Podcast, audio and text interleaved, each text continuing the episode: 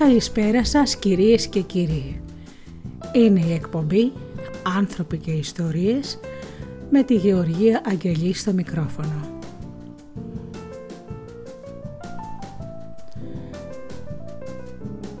Μια εκπομπή που ασχολείται με τα θέματα που απασχολούν το σύγχρονο άνθρωπο, ενθάρρυνση, παρακίνηση, πολύτιμες πληροφορίες και πολλές φορές παρουσιάσεις λογοτεχνικών βιβλίων.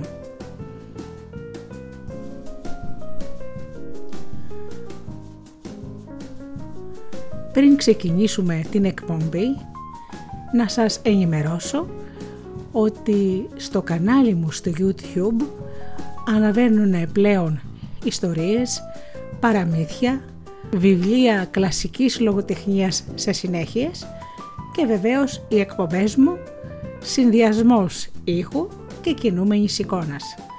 Μπορείτε να με βρείτε με το όνομά μου, γράψτε Αγγελή Γεωργία, κάντε εγγραφή και πατήστε το καμπανάκι για να λαμβάνετε ενημερώσεις για τις νέες εκπομπές και ιστορίες. Ξεκινάμε λοιπόν με ένα τραγούδι και αμέσως μετά με το θέμα μας.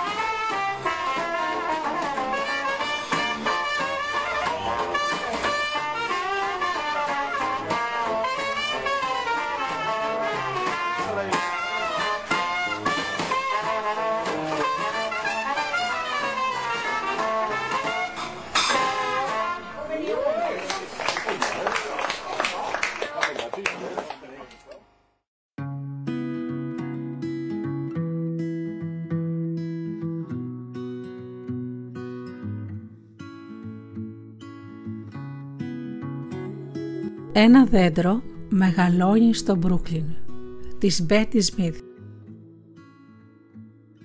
Γαλήνιο ήταν μια λέξη που θα μπορούσες να πεις για το Μπρούκλιν της Νέας Υόρκης, ιδιαίτερα το καλοκαίρι του 1912. Μελαγχολικό σαν λέξη ήταν καλύτερη. Δεν τέριαζε όμως για το Williamsburg του Μπρούκλιν. Πρέρι ήταν μια όμορφη λέξη και Σεναντόα ήταν καλόηχη, αλλά δεν θα μπορούσες να τη πεις για τον Μπρούκλιν. Γαλήνιο ήταν η μόνη λέξη που του πήγαινε και μάλιστα ένα καλοκαιριάτικο Σαββατόβραδο. Αργά το απόγευμα οι ηλιαχτίδες έπεφταν λοξές στη χορταριασμένη αυλή του σπιτιού της Φράνση Νόλαν και ζέστηναν το σαραβαλιασμένο ξύλινο φράχτη. Η Φράνση παρακολουθούσε το ηλιοβασίλεμα νιώθοντας το ίδιο γλυκό συνέστημα όπως όταν αναπολούσε το ποίημα που απάγγελαν στο σχολείο. Στο πανάρχιο δάσος θαμπά στου σούρουπου το αμυδρό φως πεύκα και έλατα ελαφροθροίζουν με μακριές γενιάδες από βρία και πράσινες χλαμίδες αιωνόβιους δρύιδες θαρείς θυμίζουν. Το μοναδικό δέντρο στην αυλή της Φράνση δεν ήταν ούτε πεύκο ούτε έλατο. Είχε μητερά φύλλα ξεπεταγμένα πάνω σε πράσινες βέργες που ξεκινούσαν ακτινοτά από κάθε κλονάρι και σχημάτιζαν ένα δέντρο που έμοιαζε σαν ένα πλήθος ανοιχτές πράσινες ομπρέλες. Μερικοί άνθρωποι το έλεγαν δέντρο του ουρανού. Όπου και αν έπεφτε ο σπόρος του, φύτρωνε ένα δέντρο που αγωνιζόταν να φτάσει στον ουρανό. Φύτρωνε μέσα σε μαντρωμένες αυλές, μέσα από σωρούς παρατημένα σκουπίδια και ήταν το μοναδικό δέντρο που φύτρωνε ακόμα και στο τσιμέντο. Μεγάλωνε και θέργευε, αλλά μόνος στις φτωχοσυνοικίες. Έβγαινες περίπου το Κυριακή απόγευμα και έφτανες σε μια όμορφη και πολύ περιποιημένη γειτονιά. Διάκρινες λοιπόν ένα τέτοιο δεντράκι μέσα από τη σιδερένια καγκελόπορτα κάποιας αυλής και καταλάβαινες πως αυτό το μέρος του Μπρούκλιν πολύ σύντομα θα γινόταν εργατικός συνοικισμός. Το δέντρο το ήξερε. Ερχόταν εκεί πρώτο. Ύστερα φτωχοί μετανάστες καταστάλαζαν και αυτοί στην περιοχή και στα παλιά ήσυχα καφετιά, πέτρινα σπίτια και χωρίζονταν σε διαμερίσματα που πουλένια στρώματα αερίζονταν κρεμασμένα από τα παράθυρα και το δέντρο του ουρανού μεγάλωνε. Γιατί τέτοιο δέντρο ήταν. Αγαπούσε τους φτωχούς ανθρώπους. Τέτοιο ήταν και το δέντρο στην αυλή της Φράνση. Τα κλαδιά τους σχημάτιζαν ομπρέλες, απλωμένες ολόγερα και χαμηλότερα από το μπαλκονάκι του τρίτου πατώματος που έβγαζε στη σκάλα κινδύνου. Μια εντεκάχρονη παιδούλα καθισμένη σε εκείνο το μπαλκονάκι θα μπορούσε να φαντάζεται ότι ζούσε πάνω σε ένα δέντρο. Αυτό ακριβώς φανταζόταν η Φράνση τα καλοκαιριάτικα Σαββατόβραδα. Αχ, τι υπέροχη μέρα ήταν το Σάββατο στο Μπρούκλιν. Τι υπέροχη που ήταν παντού. Οι άνθρωποι πληρώνονταν το Σάββατο και ήταν μια σχόλη που δεν είχε την αυστηρότητα της Κυριακής.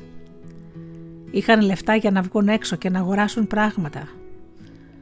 Καλό τρώγανε για μια φορά, μεθούσαν, έβγαιναν ραντεβού, έκαναν έρωτα και ξενυχτούσαν μέχρι τα χαράματα. Τραγουδούσαν, έπαιζαν μουσική, καυγάδιζαν και χόρευαν επειδή ξημέρωνε μια δική τους μέρα, η σχόλη τους. Μπορούσαν να κοιμηθούν ως αργά μέχρι τη δεύτερη λειτουργία. Τις Κυριακές οι πιο πολλοί στριμώχνονταν στη λειτουργία των 11. Μερικοί βέβαια, ελάχιστοι, πήγαιναν στη λειτουργία των 6 θεωρούνταν αξιέπαινοι γι' αυτό, αν και δεν τους άξιζε καθόλου, γιατί αυτοί ακριβώς ήταν οι ξενύχτιδες που είχαν γυρίσει χαράματα στα σπίτια τους. Πήγαιναν λοιπόν στην πρώτη λειτουργία, ξεμπέρδευαν και ύστερα γύριζαν στο σπίτι και κοιμόντουσαν όλη τη μέρα με ξένια στη συνείδηση. Για τη Φράνση το Σάββατο άρχισε με την βόλτα μέχρι τον Παλιατζή. Γιατί η Φράνση και ο αδερφός της ο Νίλη, όπως και όλα τα παιδιά του Μπρούκλιν, μάζευαν κουρέλια, χαρτιά, σιδερικά, λάστιχα και άλλα παλιοπράγματα και τα φύλεγαν κλειδωμένα σε κασέλες στο κελάρι ή σε κουτιά κρυμμένα κάτω από τα κρεβάτια τους. Όλη την εβδομάδα η Φράνση όταν σκόλαγε από το σχολείο γύριζε στο σπίτι περπατώντας στο δρόμο αργά αργά με τα μάτια καρφωμένα στα βλάκια των πεζοδρομίων ψάχνοντας για ασημόχαρτα από κουτιά τσιγάρων ή από τσίχλες. Τα έλειωναν στο καπάκι ενός βάζου. Ο παλιατζής δεν έπαιρνε μπάλες από άλλο το ασημόχαρτο, επειδή πολλά παιδιά έβαζαν μέσα σιδερένιους χαλκάδες για να τις κάνουν βαρύτερες. Καμιά φορά έβρισκε ο Νίλη και ένα μπουκάλι σόδας. Η Φράνση τον βοηθούσε να βγάλει το βούλωμα και το έλυναν για μολύβι. Ο παλιατζής δεν αγόραζε ολόκληρο βούλωμα επειδή θα έβρεσκε τον πελάτου από τους εργοστασιάρχες που έφτιαχναν τη σόδα. Ένα βούλωμα λοιπόν από σόδα ήταν σπουδαίο έβριμα. Λιωμένο άξιζε ένα ολόκληρο πενταράκι. Η Φράνση και ο Νίλη κατέβαιναν κάθε βράδυ στο κελάρι και άδειαζαν τους κουποδεντονεκέδες από το περιεχόμενο της μέρας. Αυτό το προνόμιο τους ανήκε δικαιωματικά επειδή η μητέρα τους ήταν θυρωρός. Έπαιρναν έτσι όλα τα χαρτιά, τα κουρέλια και τα άδεια μπουκάλια. Τα χαρτιά δεν άξιζαν τον κόπο. Έπιαναν μόνο ένα σέντ ή πέντε λίβρες. Τα κουρέλια έπιαναν δύο σέντς η λίβρα και το σίδερο τέσσερα. Τα χαλκοματένια ήταν καλά. Άξισαν δέκα σέντς η λίβρα. Καμιά φορά άνοιγε η τύχη της Φράνση όταν έβρισκε κάποιο πεταμένο καζάνι της μπουγάδας. Έκοβε τον πάτο με το ανοιχτήρι που χρησιμοποιούσαν για τις κονσέρβες, το δίπλωνε, το χτυπούσε, το ξαναδίπλωνε και το χτυπούσε πάλι. Λίγο μετά τις 9 τα πρωινά του Σαββάτου, ένα σωρό παιδιά ξεχύνονταν από όλα τα δρομάκια στη λεωφόρο Μανχάταν, τον κεντρικό δρόμο της συνοικίας. Ανέβαιναν αργά αρχά τη λεωφόρο προς την οδό Σκόουλς. Μερικά κουβαλούσαν τα παλιοπράγματα στην αγκαλιά τους. Άλλα είχαν φτιάξει καροτσάκια από σανιδένια κασόνια ελσαπουνιών με χοντρές ξύλινες ρόδες. Κάτι λίγα έσπρωχναν τα παλιοπράγματα φορτωμένα πάνω σε αμαξάκια μωρών.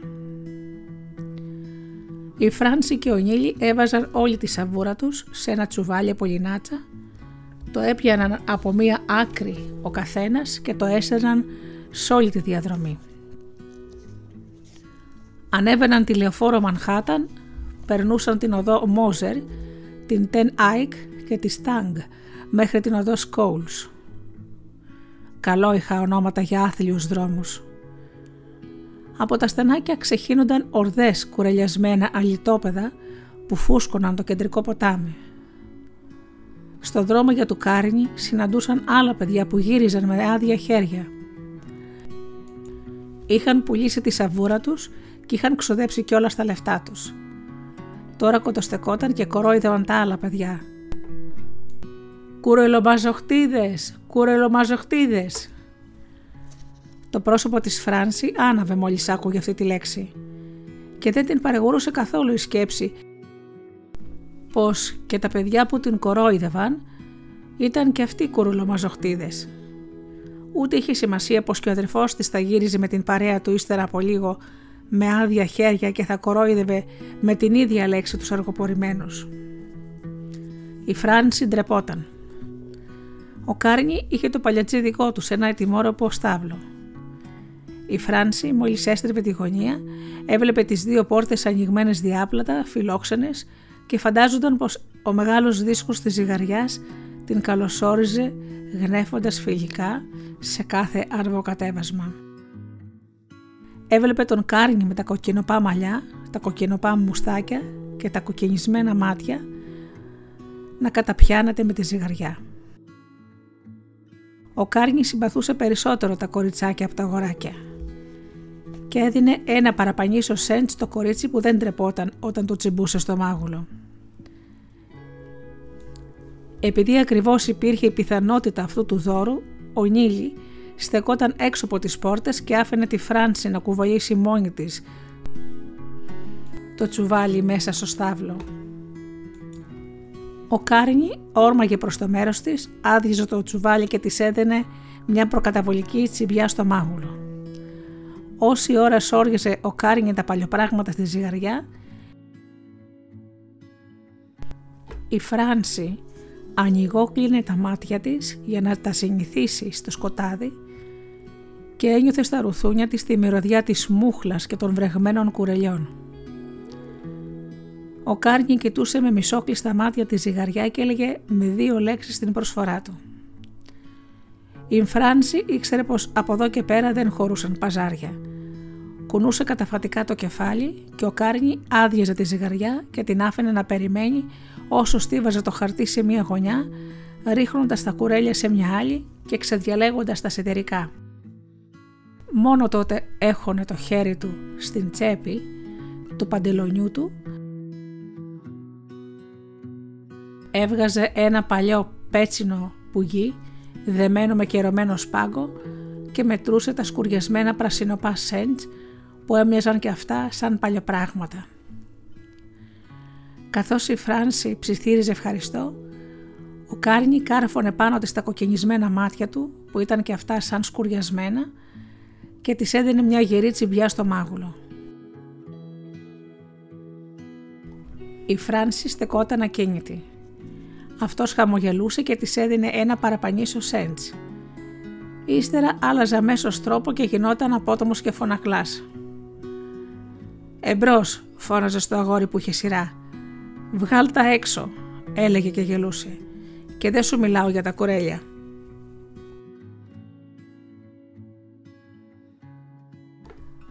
Τα παιδιά γελούσαν υποχρεωτικά. Το γέλιο τους ακουγόταν σαν βέλασμα από χαμένα αρνάκια, αλλά ο Κάρνι φαινόταν ικανοποιημένος από το αστείο του. Η Φράνση βγήκε από το παλιατζίδικο για να ανακοινώσει στον αδελφό της τα κέρδη τους. «Μου έδωσε 16 cents και ένα για την τσιμπιά. Αυτό είναι δικό σου», είπε αυτός στηρώντας μια παλιά του συμφωνία. Έβαλε λοιπόν η Φράνση το δικό της cents στην τσέπη του φουστανιού της και παράδοσε τα υπόλοιπα χρήματα στον αδελφό της.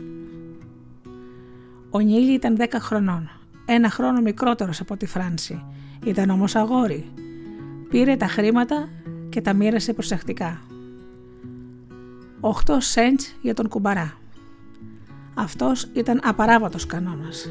Τα μισά από τα χρήματα που μάζευαν πήγαιναν στον τενεκεδένιο κουμπαρά που ήταν καρφωμένος στο πάτωμα στην σκοτεινότερη γωνιά της ντουλάπας. Τέσσερα σέντς για σένα και τέσσερα για μένα. Η Φράνση έδεσε τα λεφτά του κουμπαρά μες στο μαντίλι της. Κοίταξε τα δικά της 5 cents και συνειδητοποίησε ευτυχισμένη ότι θα μπορούσε να τα αλλάξει με ένα ολόκληρο πενταράκι. Ο Νίλη τύλιξε το τσουβάλι, το έβαλε σφιχτά κάτω από τη μασχάλη του και τράβηξε για το μαγαζί του φτηνού Τσάρλι με τη Φράνση ξοπίσω του. Ο φτηνός Τσάρλι ήταν το μαγαζί με τα ζαχαρωτά του ενός σέντς δίπλα στο Κάρνι και είχε αποκλειστική πελατεία τους μικρούς παλιατζίδες. Το Σαββατόβρατο του κουτί του ταμείου του γέμιζε από πρασινισμένα πενταράκια. Από κάποιο άγραφο νόμο ήταν μόνο μαγαζί για αγόρια. Έτσι η Φράνση δεν μπήκε μέσα. Στάθηκε δίπλα στην πόρτα. Τα αγόρια από 8 μέχρι 14 χρονών έμοιαζαν μεταξύ τους έτσι που φουρούσαν όλα κοντά παντελόνια και τραγιάσκες. Στεκόταν ολόγερα με τα χέρια στις τσέπες και τους τιτούς λιγνούς όμως. Θα μεγάλωναν και πάλι θα ήταν έτσι, μόνο που θα έστεκαν με τα χέρια στις τσέπες στα άλλα στέκια. Τη μόνη διαφορά στην εμφάνισή τους θα την έδινε το τσιγάρο που θα βρισκόταν μόνιμα κρεμασμένο ανάμεσα στα χείλη τους και θα κουνιόταν πάνω κάτω καθώς θα μιλούσαν. Τώρα τα αγόρια τριγύριζαν νευρικά και τα λεπτά προσωπάκια τους στρεφόταν από τον Τσάρλι στα άλλα παιδιά και μετά πάλι στον Τσάρλι. Η Φράνση παρατήρησε πως μερικά είχαν κιόλας κουρευτεί για το καλοκαίρι. Τα μαλλιά τους ήταν κομμένα σύριζα και υπήρχαν σημάδια στο κεφάλι εκεί που η μηχανή είχε χωθεί πιο βαθιά. Αυτοί οι τυχεροί είχαν τις τραγιάσκες στις τσέπες τους ή ρηγμένες πίσω στο κεφάλι. Οι ακούρευτοι όμως που τα μαλλιά τους κατσάρωναν ελαφρά ακόμα μορουδίστηκαν στο σβέρκο τους, ντρέπονταν και φορούσαν τις τραγιάσκες ως τα αυτιά. Είχαν κάτι το κοριτσίστικο πάνω τους, παρόλο τα χοντροκομμένα και πρόστιχα αστεία τους.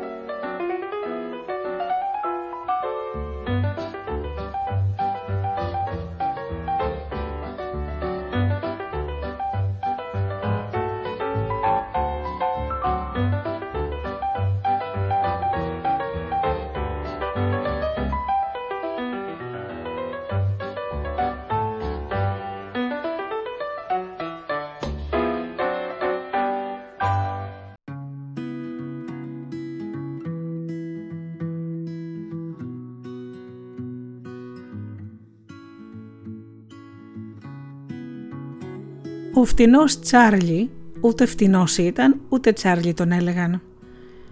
Είχε πάρει αυτό το όνομα και το είχε γράψει και στην ταμπέλα του μαγαζιού και η Φράνση το πίστευε. Ο Τσάρλι έπαιρνε το σέντ σου και σου έδινε ένα λαχνό. Πίσω από τον πάγκο ήταν ένας πίνακας με 50 γάτζους και από κάθε γάτζο κρεμόταν ένα δώρο. Τα καλά δώρα ήταν λιγοστά ένα ζευγάρι πατίνια, ένα γάντι του μπέισμπολ, μία κούκλα με αληθινά μαλλιά και κανένα δυο ακόμα. Από τους άλλους γάντζους κρέμονταν στυπόχαρτα, μολύβια και διάφορα μικροπράγματα του ενός σέντ. Η Φράνση παρακολουθούσε τον ήλιο καθώς αγόραζε ένα λαχνό. Έβγαλε τη βρώμικη κάρτα από το κουρελιασμένο φάκελο. Το 26. Η Φράνση κοίταξε τον πίνακα με ελπίδα. Ο Νίλη είχε κερδίσει ένα σκουπιστήρι για τις πένες του κοντιλοφόρου που άξιζε ένα σέντς. «Το δώρο ή το ζαχαρωτό» ρώτησε ο Τσάρλι. «Ζαχαρωτό θέλει και ερώτημα» Έτσι γινόταν πάντα. Η Φράνση δεν είχε ακούσει ποτέ της να κέρδισε κανείς δώρο που άξιζε παραπάνω από ένα σέντς. Πραγματικά τα πατίνια ήταν σκουριασμένα και τα μαλλιά της κούκλας σκονισμένα, λες και τα παιχνίδια αυτά κρέμονταν εκεί πολύ καιρό προσμένοντας σαν το μολυβένιο στρατιωτάκι του παραμυθιού. Κάποια μέρα αποφάσισε η Φράνση που θα είχε 50 cents θα αγόραζε όλους τους λαχνούς και θα κέρδιζε όλα τα πράγματα που κρέμονται στον πίνακα. Φαντάστηκε πως θα ήταν συμφερτική δουλειά. Πατίνι, γάντι και κούκλα και όλα τα άλλα πράγματα για 50 cents, ενώ τα πατίνια μόνο άξιζαν το τετραπλάσιο. Ο Νίλη θα έπρεπε να τη συνοδεύει εκείνη τη μεγάλη μέρα γιατί τα κορίτσια πήγαιναν σπάνια στο μαγαζί του Τσάρλι. Πραγματικά υπήρχαν μερικά κορίτσια εκεί πέρα εκείνο το Σάββατο. Τολμηρά, αδιάτροπα, με πρόωρη ανάπτυξη. Κορίτσια που μιλούσαν δυνατά, έπαιζαν και γελούσαν με τα γόρια. Κορίτσια που οι γείτονες προφήτευαν πως δεν θα είχαν καλό τέλος. Η Φράνση πέρασε απέναντι και πήγε στο ζαχαροπλωστείο του Τζίμπι. Ο Τζίμπι ήταν κουτσός. Ήταν ένας καλότροπος άνθρωπος ευγενικός με τα μικρά παιδιά – έτσι πίστευαν τουλάχιστον όλοι, μέχρι εκείνο το ηλιόλουστο απόγευμα που αποπλάνησε ένα κοριτσάκι μέσα στο σκοτεινό άθλιο δωμάτιο στο πίσω μέρος του μαγαζιού. Η Φράνση βρισκόταν σε δίλημα. Αν άξιζε ή όχι να θυσιάσει ένα σέντς για τη σπεσιαλιτέ του τζίμπι, το σακουλάκι με το λαχνό. Η Μόντι Ντόνοβαν ένα κορίτσι που έκανε κάπου κάπου παρέα μαζί της ήταν έτοιμη να αγοράσει ένα. Η Φράνση άνοιξε δρόμο σπρώχνοντας τα παιδιά μέχρι που βρέθηκε πίσω από τη Μόντι. Προσποιήθηκε ότι θα ξόδευε το σέντ της. Κράτησε την αναπνοή της όση ώρα η Μόντι μετά από πολλή σκέψη έδειξε με μια δραματική κίνηση ένα φουσκωτό σακουλάκι στη βιτρίνα η Φράνση θα είχε διαλέξει ένα μικρότερο σακουλάκι. Κοίταξε πάνω από τον ώμο της φίλης της. Την είδε να βγάζει μερικά μπαγιάτικα ζαχαρωτά να περιεργάζεται το δώρο της. Ένα μαντίλι από τραχή κάμποτο. Μια φορά είχε τύχει στη Φράνση ένα μπουκαλάκι με δυνατό άρωμα. Στάθηκε πάλι διστακτική χωρίς να μπορεί να αποφασίσει αν θα άξιζε να ξοδέψει ένα σέντς για ένα σακουλάκι με λαχνό. Η συγκίνηση της έκπληξης τη γοήτευε και ας μην τρογόταν το ζαχαρωτό. Η λογική όμως της έλεγε πως αφού είχε νιώσει τούτο τη συγκίνηση δίπλα στη Μόντι, όταν εκείνη αγόρασε το λαχνό της, ήταν σχεδόν το ίδιο πράγμα. Η Φράνση ανέβηκε στη λεωφόρο Μανχάταν, διαβάζοντας δυνατά τα καλόιχα ονόματα των δρόμων που περνούσε. Σκόουλς, Μίζερολ, Μόντρόους και ύστερα λεωφόρος Τζόνσον. Στις δύο τελευταίες λεωφόρους είχαν εγκατασταθεί οι Ιταλοί. Η περιοχή που του λέγανε Εβραϊκή άρχισε από την οδό Σίγκελ, έπιανε το Μουρ και το Μαγκίμπεν και έφτανε μέχρι το Broadway. Η Φράνση τράβηξε για το Broadway. Και τι υπήρχε τάχα σε αυτό το Broadway του Williamsburg, στο Brooklyn. Τίποτα άλλο από το ωραιότερο μαγαζί του κόσμου – όπου μπορούσες να αγοράσεις ό,τι τραβούσε η ψυχή σου με μερικές πεντεροδεκάρες. Ήταν τεράστιο και αστραφτερό και είχε του κόσμου τα πράγματα.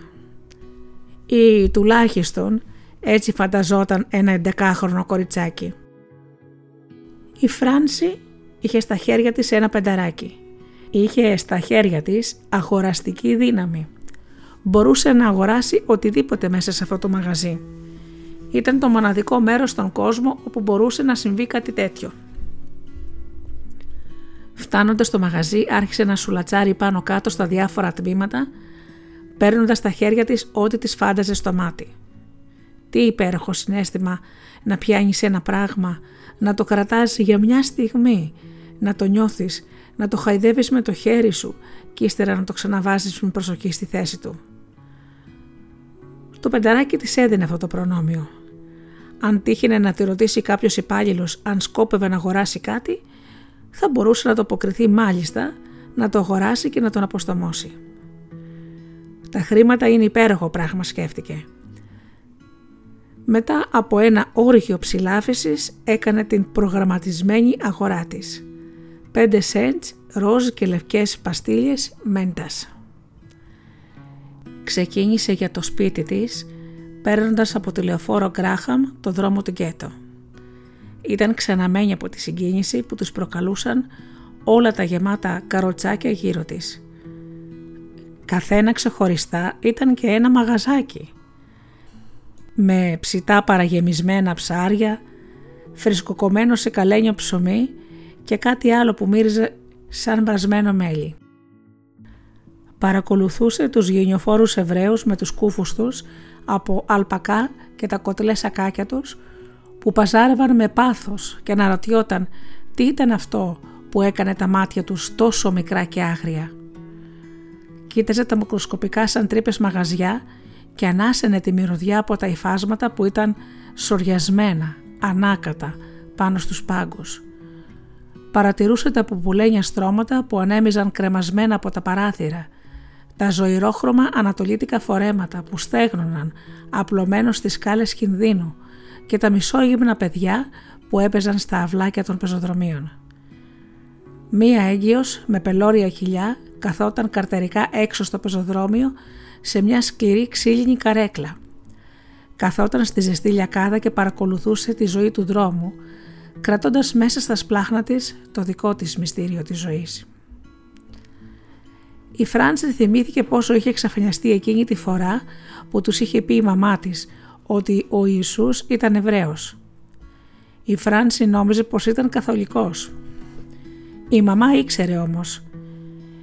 Η μαμά είπε πως οι Εβραίοι δεν είχαν δει στο πρόσωπο του Ιησού παρά μόνο ένα ταραξία Ιουδαίο, που δεν ήθελε να δουλέψει την τέχνη του μαραγκού, να παντρευτεί και να νοικοκυρευτεί. Και οι Εβραίοι πίστευαν πως δεν είχε γεννηθεί ακόμα ο δικός τους Μεσσίας, έλεγε η μαμά. Η Φράνση κοιτούσε την έγκυο Εβραία καθώς τα σκεφτόταν όλα αυτά. Γι' αυτό νομίζω πως κάνουν τόσα πολλά μωρά οι Εβραίοι, συλλογίστηκε, και γι' αυτό κάθονται έτσι ήρεμα και περιμένουν, και δεν τρέπονται για τις πελώριες κοιλιές τους. Η καθεμιά τους νομίζει πως μπορεί να φέρει στον κόσμο τον πραγματικό μικρό Ιησού. Γι' αυτό το λόγο περπατούν έτσι καμαρωτά όταν περιμένουν μωρό. Ενώ οι Ιρλανδέζες δείχνουν πάντα να ντρέπονται. Ξέρουν πως δεν θα φέρουν ποτέ στον κόσμο έναν Ιησού. Θα είναι απλώς άλλος ένας Μάικ.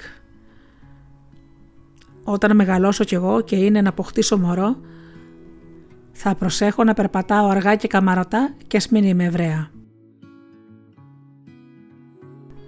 Ήταν πια μεσημέρι όταν η Φράνση έφτασε σπίτι. Σε λίγο μπήκε μέσα η μαμά με τη σκούπα και τον κουβά της, που τα βρόντισε σε μια γωνιά με αυτό τον τελικό βρόντο που σήμαινε πως δεν θα τα ξανά πιανε μέχρι τη Δευτέρα. Η μαμά ήταν 29 χρονών. Είχε μαύρα μαλλιά και καστανά μάτια και ήταν γρήγορη στα χέρια ήταν επίσης καλοφτιαγμένη. Δούλευε σαν θηρορός και φρόντιζε σαν καθαρίστρια τρία δεμερίσματα. Ποιος θα το πίστευε ποτέ πως η μαμά σφουγγάριζε πατώματα για να θρέψει την τετραμελή οικογένειά της; Ήταν πάντα τόσο χαριτωμένη, κομψή και ζωηρή που φλιαρούσε διαρκώς ευδιάθετη. Παρόλο που τα χέρια της ήταν κοκκινισμένα και σκασμένα από τις ποτάσες, ήταν λεπτά και καλοφτιαγμένα με όμορφα κυρτά οβάλ νύχια. Όλοι έλεγαν πως ήταν κρίμα να είναι αναγκασμένη να σφουγγαρίζει πατώματα μια τόσο λεπτή και χαριτωμένη γυναίκα σαν την Κέτι Νόλαν. Μα τι άλλο μπορούσε να κάνει με τον άντρα που είχε, έλεγαν. Παραδέχονταν όμως πως ο Τζόνι Νόλαν ήταν ένας όμορφος αξιαγάπητος λεβέντης, πολύ ανώτερος από όλους τους άλλους άντρες της γειτονιάς, αλλά ήταν μπεκρής. Αυτό έλεγαν και ήταν αλήθεια.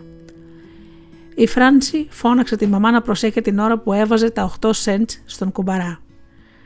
Πέρασαν πέντε ευχάριστα λεπτά κάνοντας υποθέσεις και λογαριάζοντας πόσα περίπου είχαν μαζέψει εκεί μέσα. Η Φράνση πίστευε πως κόντευαν να γίνουν 100 δολάρια. Η μαμά είπε πως το πιθανότερο ήταν να είναι γύρω στα 8. Η μαμά έδωσε οδηγίες στη Φράνση να πάει να ψωνίσει κάτι για το μεσημεριανό φαγητό. Πάρε 8 σέντς από το ραγισμένο φλιτζάνι και αγόρασε ένα τέταρτο εβραϊκό ψωμί. Και πρόσεχε να είναι φρέσκο.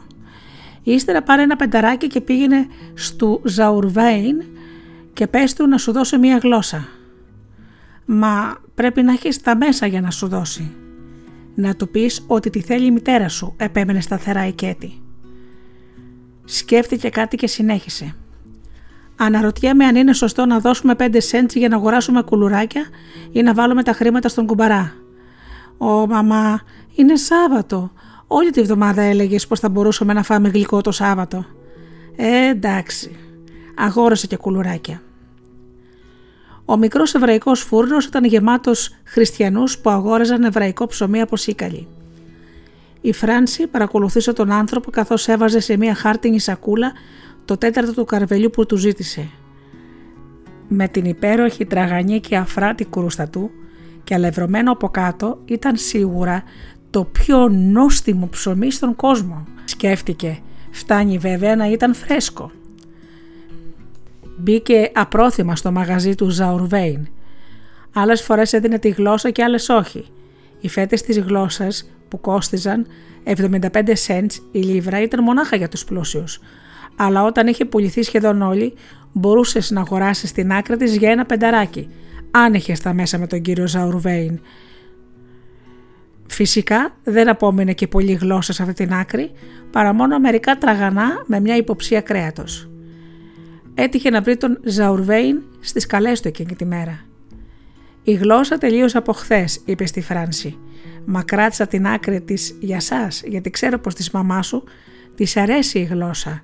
Και μένα μ' αρέσει η μαμά σου. Να της το πεις, τα ακούς. Μάλιστα, κύριε, ψιθύρισε η Φράνση.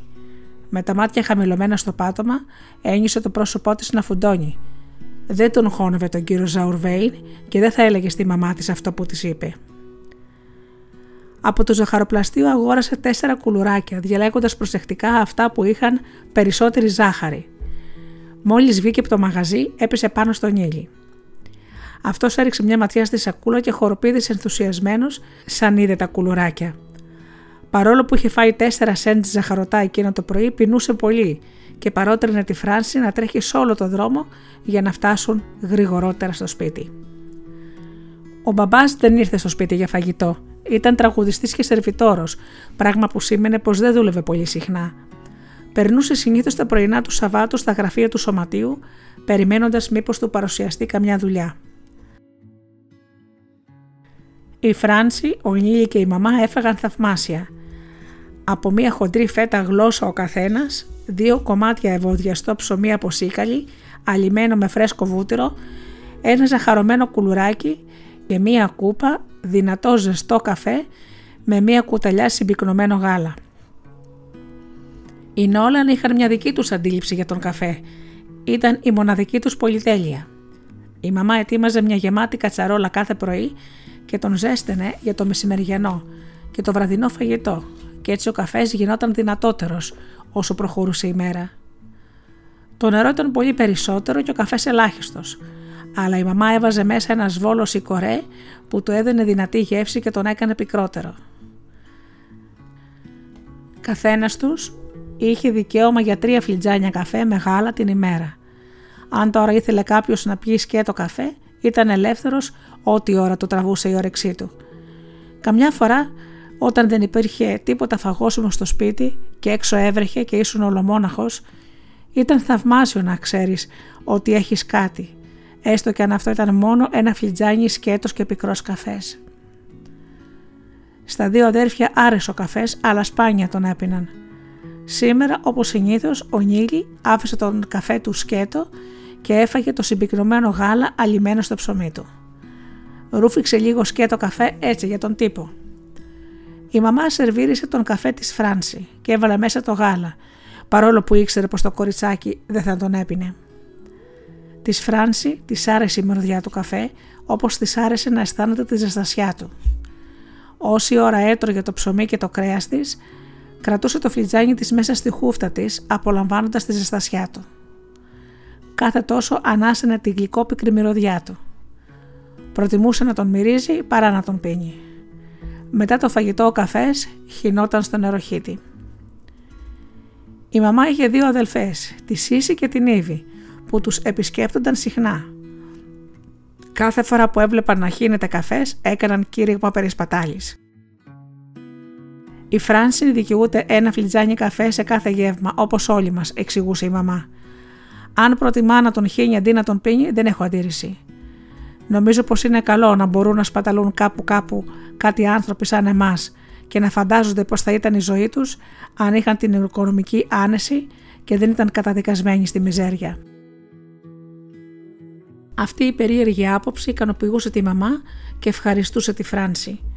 Ήταν ένας από τους δεσμούς που ένωνε το στερημένο φτωχό και το σπάταλο πλούσιο.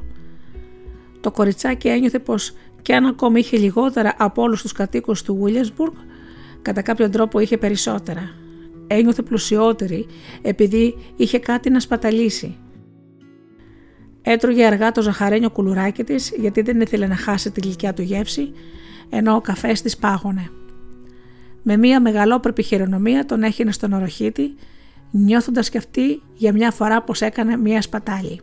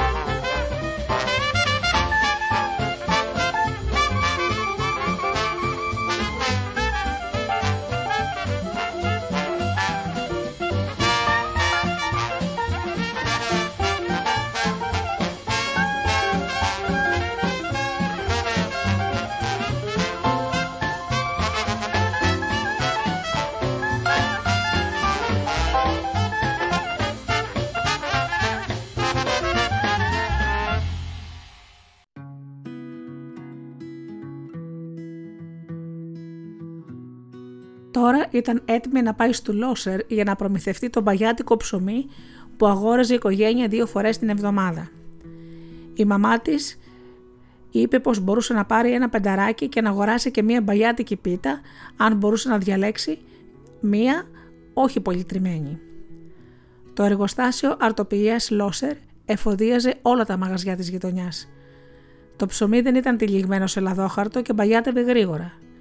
Ο Λόσερ λοιπόν αγόραζε το μπαγιάτικο ψωμί από τους λιανοπολιτές και το ξαναπουλούσε μισοτιμής στους φτωχούς. Το μαγαζί ήταν συνεχόμενο με το φούρνο. Τη μία πλευρά έπιανε ο στενόμακρος πάγκος και τις άλλες δύο υπήρχαν αραδιασμένα στενόμακρα καθίσματα. Μία τεράστια δίφυλη πόρτα άνοιγε πίσω από τον πάγκο. Τα βαγονάκια του φούρνου πλεύριζαν εκεί και ξεφόρταναν το ψωμί ακριβώς πάνω στον πάγκο. Πουλούσαν ένα πανταράκι τα δύο καρβέλια και μόλις ξεφόρταναν το ψωμί ένα πλήθος προχνόταν πάντα δίνοντας σωστή μάχη ποιος θα το πρωτοαγοράσει. Το ψωμί δεν ήταν ποτέ αρκετό και μερικοί περίμεναν να αδειάσουν τρία και τέσσερα ακόμα βαγονάκια για να μπορέσουν να αγοράσουν. Για αυτή την τιμή βέβαια που πλήρωναν οι πελάτες έπρεπε να φροντίσουν μόνοι τους για το περιτύλιγμα. Οι περισσότεροι πελάτες ήταν παιδιά. Μερικά έσφυγαν το καρβέλι κάτω από τη μασχάλη τους και γύριζαν στο σπίτι τους δείχνοντας σε όλο τον κόσμο, δίχως να ντρέπονται, τη φτώχεια τους. Όσα ήταν περήφανα τύλιγαν το ψωμί, άλλα με παλιές εφημερίδες και άλλα με καθαρά υβρώμικα αλευροσακιά. Η Φράνση είχε πάρει μαζί της μια μεγάλη χαρτοσακούλα. Δεν προσπάθησε να πάρει αμέσως το ψωμί της, κάθεσε σε ένα κάθισμα και παρακολουθούσε. Μία ντουζίνα παιδιά σπρώχνονταν και φώναζαν στον πάγκο. Τέσσερις γέροι περίμεναν μισοκιμισμένοι στο απέναντι κάθισμα. Οι γέροι που ζούσαν εκότροφοι στις φαμίλιες τους ήταν αναγκασμένοι να κάνουν θελήματα και να προσέχουν τα μωρά τις μοναδικές δουλειές που απόμεναν για τα κουρασμένα γερόντια του Βίλιασμπουργκ. Περίμεναν όσοι περισσότερη ώρα μπορούσαν πριν αγοράσουν το ψωμί, επειδή το μαγαζί του Λόσερ μοσχοβολούσε φρεσκοψημένο ψωμί και ο ήλιος που έμπαινε από τα παράθυρα ζέστανε ευχάριστα τις γέρικες πλάτες τους. Καθόταν εκεί πέρα μισοκοιμισμένοι και οι ώρες περνούσαν. Η αναμονή έδειχνε για λίγο ένα σκοπό στη ζωή τους και ένιωθαν πάλι σχεδόν χρήσιμοι. Η Φράνση κοίταζε τον πιο ηλικιωμένο, Έπαιζε το αγαπημένο της παιχνίδι, να φαντάζεται ιστορίες για τους ανθρώπους που παρατηρούσε. Τα αραιά μπερδεμένα μαλλιά του είχαν το ίδιο βρώμικο γκρίζο χρώμα με τα γένια του, που στεκόταν όρθια στα βαθολωμένα μάγουλά του. Ξεραμένα σάλια σχημάτιζαν κρούστες στις γωνιές του στόματός του. Χασμουρήθηκε. Ήταν ξεδοτιάρης τον παρακολουθούσε εγωιτευμένη και αειδιασμένη μαζί, καθώς ο γέρος έκλεισε το στόμα του, ρούφηξε τα χείλη του μέχρι που δεν φαίνονταν το στόμα του και έκανε το πηγούνι του να πεταχτεί στο ίδιο σχεδόν ύψος με τη μύτη του. Κοίταξε εξεταστικά το παλιό σακάκι του με τη βάτα που κρεμόταν από την ξυλωμένη ραφή του μανικιού. Τα πόδια του ήταν ορθάνυχτα σε μια ανήμπορη και αναπαυτική στάση και ένα κουμπί έλειπε από το άνοιγμα του καταλιγδωμένου παντελονιού του. Είδε πως τα παπούτσια του ήταν λιωμένα και τρύπια στα δάχτυλα. Το ένα ήταν δεμένο με ένα κορδόνι γεμάτο κόμπους και το άλλο με ένα κομμάτι βρώμικο σπάγκο. Είδε τα δύο χοντρά βρώμικα δάχτυλα με τα ζαρωμένα γκρίζα νύχια. Οι σκέψεις της Φράνση έτρεχαν. Είναι γέρος, περασμένα 70, θα πρέπει να γεννήθηκε τον καιρό που ζούσε ο Αβραάμ Λίνκον και ετοιμαζόταν να γίνει πρόεδρος. Το Williamsburg θα ήταν χωριουδάκι τότε και ίσως να ζούσαν ακόμα Ινδιάνοι στο Φλάτμπους. Έχει περάσει τόσος καιρός από τότε. Εξακολουθούσε να κοιτάζει τα πόδια του. Κάποτε ήταν και αυτός μωρό. Πρέπει να ήταν ένα γλυκό και καθαρό μωρό και η μητέρα του θα του φιλούσε τα τριαντεφελένια δαχτυλάκια του. Ίσως όταν βροντούσε τη νύχτα να πλησίαζε την κούνια του, να του φτιάχνε καλύτερα την κουβέρτα και να του ψιθύριζε πως δεν έπρεπε να φοβάται γιατί η μητερούλα του ήταν δίπλα. Μετά τον σήκωνε ψηλά, έβαζε το μάγουλό της στο κεφαλάκι του και έλεγε πως ήταν το γλυκό της μωρό. μπορεί να ήταν ένα αγόρι σαν τον αδελφό μου, που μπαινόβγαινε τρέχοντας στο σπίτι και βροντούσε την πόρτα. Και όσο η μητέρα του το μάλωνε, αυτό συλλογιζόταν πως ίσως μια μέρα γινότανε πρόεδρος. Μετά έγινε παλικάρι, δυνατό και ευτυχισμένο. Όταν περπατούσε στο δρόμο, τα κορίτσια του χαμογελούσαν και γύριζαν το κεφάλι τους να τον δουν. Και αυτός τους ανταπέδιδε το χαμόγελο και ίσως να κλείνε το μάτι στην πιο νοστιμούλα. Φαντάζομαι πως θα παντρεύτηκε και θα έκανε παιδιά και αυτά θα πίστευαν πως ο πατέρας τους ήταν ο καλύτερος μπαμπάς του κόσμου γιατί δούλευε σκληρά και τους αγόραζε παιχνίδια τα Χριστούγεννα. Τώρα τα παιδιά του θα γερνούν σαν και αυτόν και θα έχουν γι' αυτά παιδιά με τη σειρά τους και κανένας δεν θα θέλει πια το γέρο και περιμένουν πότε θα πεθάνει. Μα αυτός δεν θέλει να πεθάνει. Θέλει να ζήσει ακόμα και ας είναι τόσο γέρος και ας μην έχει τίποτα πια να τον κάνει ευτυχισμένο. Το μαγαζί ήταν ήσυχο. Ο καλοκαιριάτικος ήλιος έριχνε τις αχτίδες του μέσα και σχημάτισε σκονισμένους λοξούς δρόμους που κατέβαιναν από το παράθυρο μέχρι το πάτωμα. Μια μεγάλη πράσινη μύγα μπαινόβγαινε στη σκονισμένη ηλιαχτίδα βουίζοντας. Στο μαγαζί δεν υπήρχε ψυχή εκτός από τη Φράνση και τους μισοκιμισμένους γέρους. Τα παιδιά που περίμεναν για ψωμί είχαν πάει να παίξουν έξω. Οι δυνατές τσιριχτές φωνές τους φαινόταν να έρχονται από πολύ μακριά. Ξαφνικά η Φράνση βρέθηκε με ένα πίδημα όρθια. Η καρδιά της χτυπούσε γοργά. Ένιωθε φόβο, χωρίς κανένα λόγο. Φαντάστηκε ένα ακορντεόν ανοιγμένο από τη μια στην άλλη άκρη να βγάζει μια πλούσια νότα. Μετά είχε την αίσθηση πως το ακορντεόν έκλεινε Έκλεινε, έκλεινε. Την έπιασε ένας τρομερός και καθόριστος πανικός, καθώς συνειδητοποίησε πως πολλά από τα γλυκά μορδάκια της οικουμένης γεννήθηκαν για να καταντήσουν μια μέρα σαν αυτό το γέρο. Έπρεπε να φύγει από εκεί μέσα. Διαφορετικά θα πάθανε και αυτή το ίδιο. Θα γινόταν ξαφνικά μια γριά με εξοδοδιασμένα ούλα και πόδια που θα αηδίαζαν τον κόσμο. Εκείνη τη στιγμή η δίφυλη πόρτα πίσω από τον πάγκο άνοιξε με βρόντο καθώς πλεύριζε ένα καροτσάκι με ψωμί. Ένας άντρας ήρθε και στάθηκε πίσω από τον πάγκο. Αυτός που οδηγούσε το καροτσάκι άρχισε να του πετάει τα ψωμιά και εκείνος τα στίβαζε πάνω στον πάγκο. Τα παιδιά στο δρόμο, ακούγοντας την πόρτα που άνοιξε, όρμησαν μέσα και στριμώχτηκαν γύρω από τη Φράνση που βρισκόταν κιόλας κοντά στον πάγκο. «Θέλω ψωμί», φώναξε δυνατά η Φράνση. Ένα ψηλό κορίτσι της έδωσε μια γερή σπροξιά και τη ρώτησε ποια νομίζει πως ήταν τάχα. Να μη σε νοιάζει, να μη σε νοιάζει. Θέλω έξι καρβέλια και μια πίτα όχι πολύ τριμμένη φώναξε. Επηρεασμένος από την επιμονή της, ο άνθρωπος στον πάγκο έσπρωξε προς το μέρος της έξι καρβέλια και τη λιγότερο τριμμένη από τις παρατημένες πίτες και πήρε τα 20 σέντ της. Η Φράνση άνοιξε δρόμο σπρώχνοντας δεξιά και αριστερά και όταν της έπεισε ένα καρβέλι δυσκολεύτηκε να το μαζέψει γιατί δεν είχε τόπο για να σκύψει. Έξω από το μαγαζί κάθεσε στο πεζοδρόμιο να τακτοποιήσει το ψωμί και την πίτα στη χαρτοσακούλα. Μια γυναίκα πέρασε μπροστά της, σπρώχνοντας ένα καροτσάκι με το μωρό της. Το μωρό κουνούσε το ποδαράκι του στον αέρα. Η Φράνση το κοίταξε και είδε όχι το ποδαράκι του μωρού, αλλά ένα φρικτό πράγμα μέσα σε ένα μεγάλο λιωμένο παπούτσι. Την κυρίεψε πάλι πανικός και γύρισε τρέχοντας στο σπίτι. Το διαμέρισμα ήταν άδειο. Η μαμά είχε ντυθεί και είχε πάει με τη θεία Σύση σε μια απογευματινή θεατρική παράσταση με 10 cents στη γαλαρία. Η Φράνση έβγαλε το ψωμί και την πίτα και δίπλωσε προσεκτικά τη χαρτοσακούλα για να την χρησιμοποιήσει ξανά. Μετά πήγε στο μικρό, χωρίς παράθερα δωμάτιο που μοιραζόταν με τον ήλι και κάθεσε στο κρεβατάκι της στα σκοτεινά, περιμένοντας να σταματήσουν τα κύματα του πανικού που την συγκλώνιζαν. Μετά από λίγο ήρθε ο Νίλη. Σύρθηκε κάτω από το κρεβάτι του και έβγαλε ένα κουρελιασμένο γάτι του baseball. «Πού πας» τον ρώτησε. «Να παίξω μπάλα στην Αλάνα», να έρθω κι εγώ; Όχι. Η Φράνση τον πήρε από πίσω. Στον δρόμο τον περίμεναν τρεις φίλοι του. Ο ένας κρατούσε ένα μπαστούνι του baseball, ο άλλος μία μπάλα και ο τρίτος δεν κρατούσε τίποτα, αλλά φορούσε παντελόνι του baseball. Τράβηξαν για την Αλάνα κατά τη μεριά του Greenpoint. Ο Γίλι είδε τη Φράνση που τους παρακολουθούσε αλλά δεν μίλησε.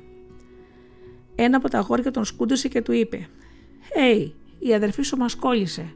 «Ναι», συμφώνησε ο Νίλι. Γύρισε το κεφάλι και φώναξε στη Φράνση. «Πάρε δρόμο. Είμαστε σε ελεύθερη χώρα», δήλωσε η Φράνση. «Είμαστε σε ελεύθερη χώρα», επανέλαβε ο Νίλι στο αγόρι.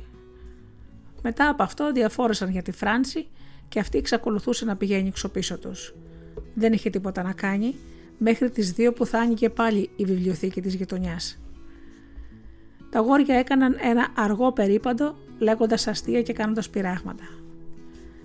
Σταματούσαν κατά τόσο να ψάξουν για σημόχαρτα και να μαζέψουν από τσίγαρα που τα φύλαγαν για να τα καπνίσουν στο κελάρι το πρώτο βροχερό απόγευμα. Χασομέρεσαν για να τυραννήσουν ένα μικρό Εβραιόπουλο που πήγαινε στη συναγωγή. Το κράτησαν όσο να καταλήξουν σε μία απόφαση για την τύχη του. Το αγοράκι περίμενε χαμογελώντας ταπεινά.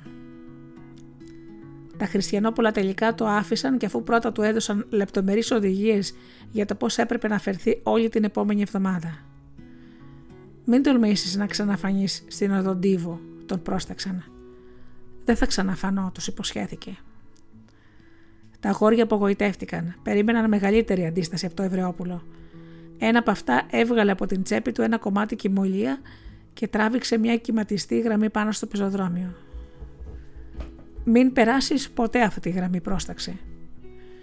Το αγοράκι, καταλαβαίνοντας πως τα μεγαλύτερα παιδιά είχαν δυσαρεστηθεί με την εύκολη υποχώρησή του, αποφάσισε να παίξει το παιχνίδι τους. Δεν μπορώ ούτε να πατήσω το πόδι μου στο αυλάκι, παιδιά, δεν μπορείς ούτε να φτύσεις το αυλάκι, πήρε την απάντηση. Εντάξει, αναστένεξε το αγοράκι με προσπίτη καρτερία. Ένα από τα μεγαλύτερα αγόρια είχε μια έμπνευση και μακριά από τις χριστιανές κοπέλες. Μπήκες και απομακρύνθηκε αφήνοντας το αγοράκι να τους κοιτάζει. «Γκολ λι», ψιθύρισε στριφογυρίζοντας τα μεγάλα καστανά μάτια του. Η ιδέα πως αυτοί οι γκογίμ τον θεωρούσαν άντρα ικανό να βάλει στο νου του οποιαδήποτε κοπέλα, χριστιανή ή Εβραία, τον ξάφνιασε και συνέχισε το δρόμο του λέγοντας και ξαναλέγοντας «Γκολ Λι». Τα γόρια συνέχισαν αργά αργά τον περίπατό τους, κοιτάζοντας δειλά το μεγάλο παιδί που είχε πει για τις κοπέλες και να ρωτιόταν αν θα άρχισε να τους λέει καμία βρώμικη ιστορία. Αλλά πριν αρχίσει κάτι τέτοιο, η Φράνση άκουσε τον αδερφό της να λέει «Το ξέρω αυτό το παιδί, είναι αγνός Εβραίος. Ο Νίλη είχε ακούσει τον μπαμπά του να το λέει αυτό για μια Εβραία σερβιτόρα που του άρεσε. «Δεν υπάρχουν αγνοί Εβραίοι», είπε το μεγάλο παιδί. «Λοιπόν, αν τύχαινε να υπάρχουν αγνοί Εβραίοι», είπε ο Νίλη, με εκείνο το χαρακτηριστικό του ύφος που έδειχνε πως συμφωνούσε με τους άλλους, μένοντας ταυτόχρονα σταθερός στη δική του γνώμη και τον έκανε τόσο συμπαθητικό, αυτό το παιδί θα ήταν ένας από αυτούς. «Δεν θα μπορούσε να υπάρχει αγνός Εβραίος», είπε το μεγάλο παιδί, «ούτε στη φαντασία σου». «Ο Κύριος ήταν Εβραίος», επανέλευε ο Νίλη τα λόγια της μαμάς. «Και οι άλλοι Εβραίοι τα έβαλαν μαζί του και τον σκότωσαν», τον αποστόμωσε το μεγάλο παιδί. Πριν μπορέσουν να εμβαθύνουν περισσότερο στα θεολογικά θέματα, είδαν ένα άλλο αγοράκι που έστρεψε στην οδό Ένσλι από την Άμπολντ κρατώντας ένα καλάθι. Το καλάθι ήταν σκεπασμένο με ένα καθαρό πανί. Μία βεργούλα ξεπρόβολα από τη μια άκρη του καλαθιού με έξι κουλούρια περασμένα σαν τυλιγμένη σημαία. Το μεγάλο γόρι της παρέας του Νίλη έδωσε μια προσταγή και όλα τα παιδιά όρμεσαν μαζί και τριγύρισαν τον μικρό κουλουρτζή. Αυτός στάθηκε ακίνητος, άνοιξε το στόμα του και στρίγλισε. «Μαμά!» Από κάποιο σπίτι άνοιξε διάπλατα ένα παράθυρο του δεύτερου ορόφου και μια γυναίκα που έσφυγε ένα φτηνό κιμονό γύρω από τα ξέχυλα στήθια της φώναξε. «Αφήστε τον ήσυχο και εξαφανιστείτε από τη γειτονιά, μπαστάρδικα». Η Φράνση σήκωσε γρήγορα τα χέρια της και σκέπασε τα αυτιά της για να μην έχει να πει στον εξομολογητή ότι άκουσε τόσο κακά λόγια.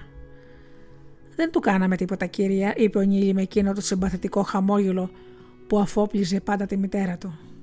«Αλλή μονό σας αν το κάνατε τίποτα. Για τολμήστε όσο είμαι εδώ πέρα». Και χωρίς να αλλάξει τόνο γύρισε και φώναξε το γιο της. «Έλα πάνω εσύ, θα σου δείξω εγώ που με ενοχλείς όταν κοιμάμαι».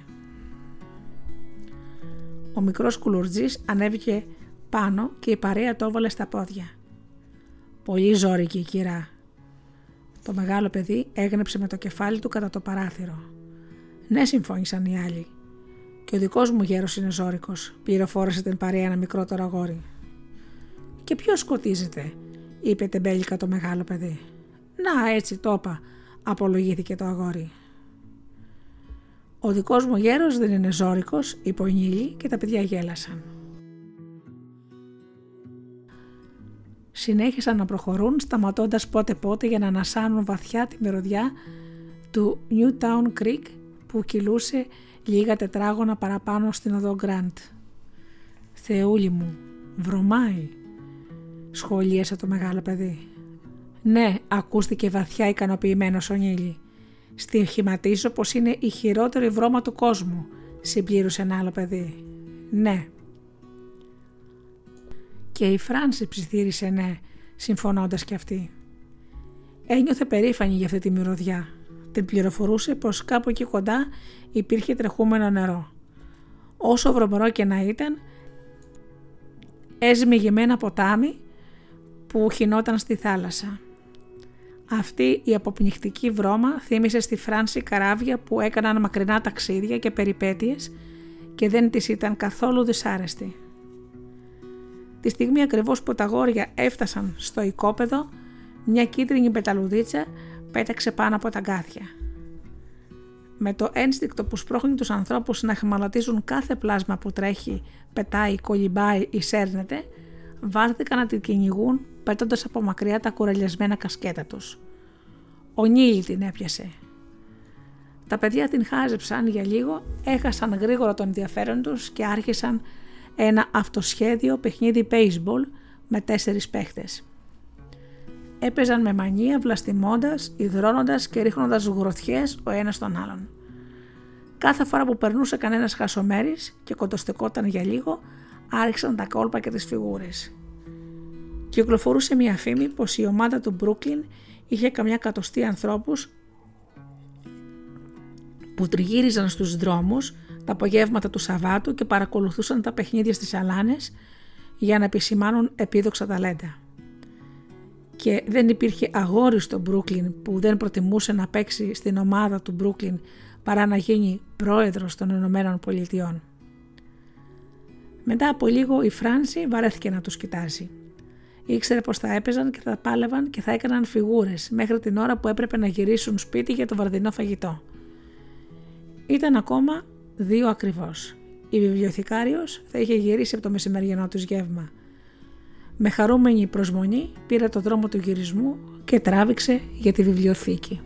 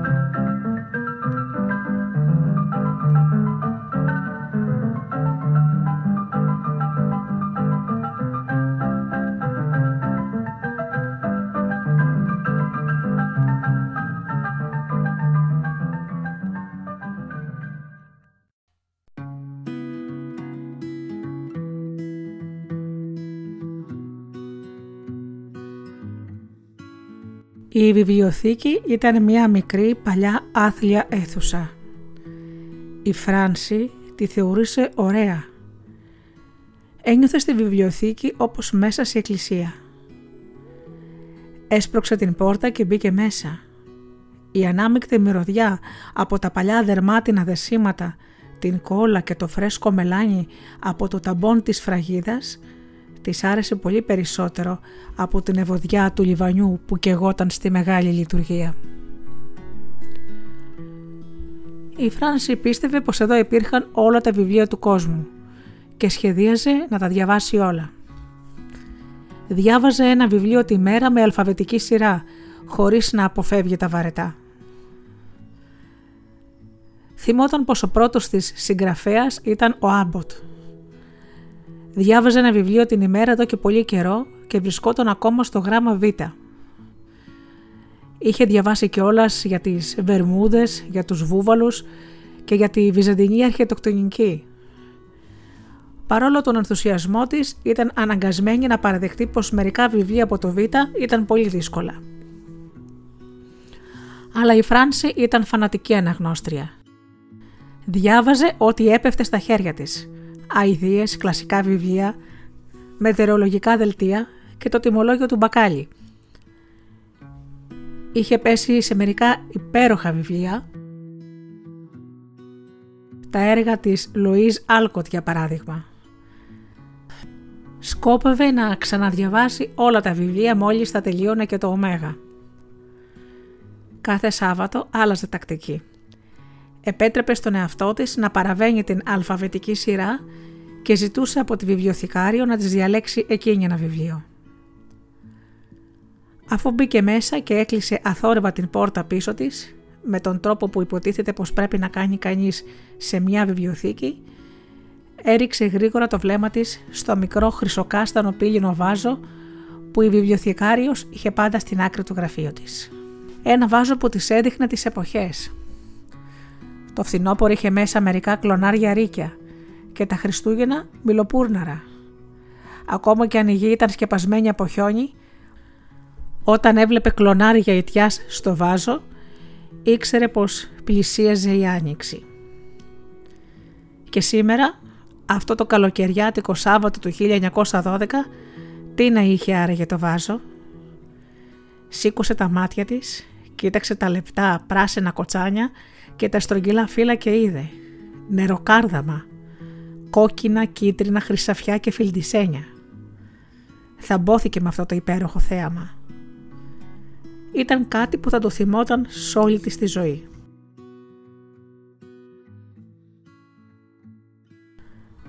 Όταν μεγαλώσω, σκέφτηκε, θα έχω ένα τέτοιο χρυσοκάστανο βάζο και μέσα στις κάψεις του Αυγούστου θα βάζω νεροκάρδαμα ακούμπησε το χέρι της στην άκρη του λουστραρισμένου γραφείου, απολαμβάνοντας το άγγιγμα. Κοίταξε τα ραδιασμένα μετάξι καλοξισμένα μολύβια, το πράσινο στυπόχαρτο, το χοντρό λευκό δοχείο με την κόλλα, την καλοβαλμένη στήλη με τις κάρτες και τα βιβλία που είχαν επιστραφεί και περίμεναν τη σειρά τους για να ξαναμπούν στα ράφια. Εκείνο το αξιοθαύμαστο μολύβι με τη σφραγίδα της ημερομηνίας πάνω από τη μύτη του βρισκόταν κοντά στο στυπόχαρτο. Ναι, όταν μεγαλώσω και κάνω δικό μου σπίτι, δεν θα έχω βελούδενες πολυθρόνες και δαντελένιες κουρτίνες, ούτε πλαστικά φυτά. Θα έχω ένα γραφείο σαν αυτό στο σαλόνι μου.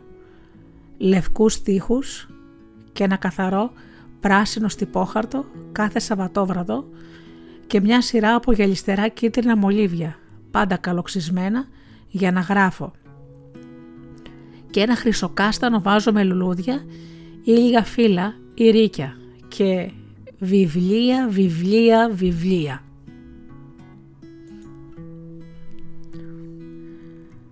Διάλεξε το βιβλίο που θα διάβαζε την Κυριακή ήταν ενός συγγραφέα που λεγόταν Μπράουν. Η Φράνση νόμιζε πως διάβαζε Μπράουν μήνους ολόκληρους. Εκεί που πίστευε πως κόντευε να τελειώσει, έβλεπε πως το επόμενο ράφι άρχισε πάλι με Μπράουν και μετά ακολουθούσε κάποιος Browning.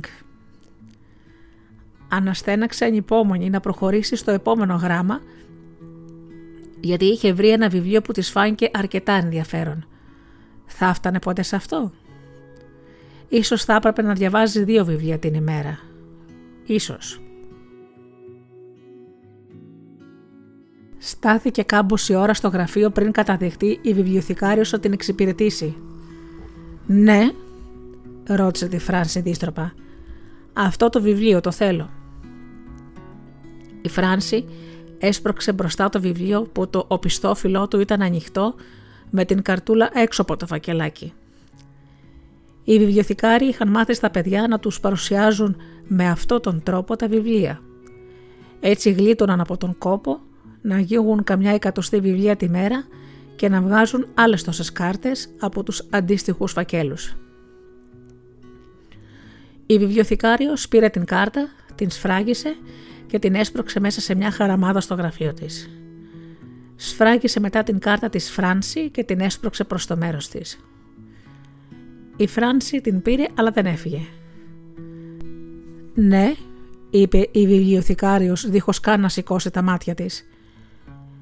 «Θα μπορούσατε να μου συστήσετε ένα καλό βιβλίο για κορίτσι» «Πόσο χρονών» «11».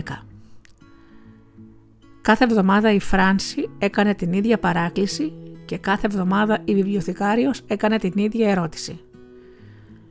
Ένα όνομα σε μια κάρτα δεν σήμαινε τίποτα για αυτήν και αφού δεν σήκωνε ποτέ τα μάτια της για να κοιτάξει ένα παιδί κατά πρόσωπο, δεν γνώριζε αυτό το κοριτσάκι που έπαιρνε ένα βιβλίο κάθε μέρα και δύο το Σάββατο. Ένα χαμόγελο θα είχε μεγάλη σημασία για τη Φράνση και μια φιλική κουβέντα θα την έκανε πολύ ευτυχισμένη. Λάταρβε τη βιβλιοθήκη και λαχταρούσε να αγαπήσει την κυρία που ήταν υπεύθυνη. Μα η βιβλιοθηκάριος είχε άλλες σκέψεις στο μυαλό της. Εξάλλου μισούσε τα παιδιά.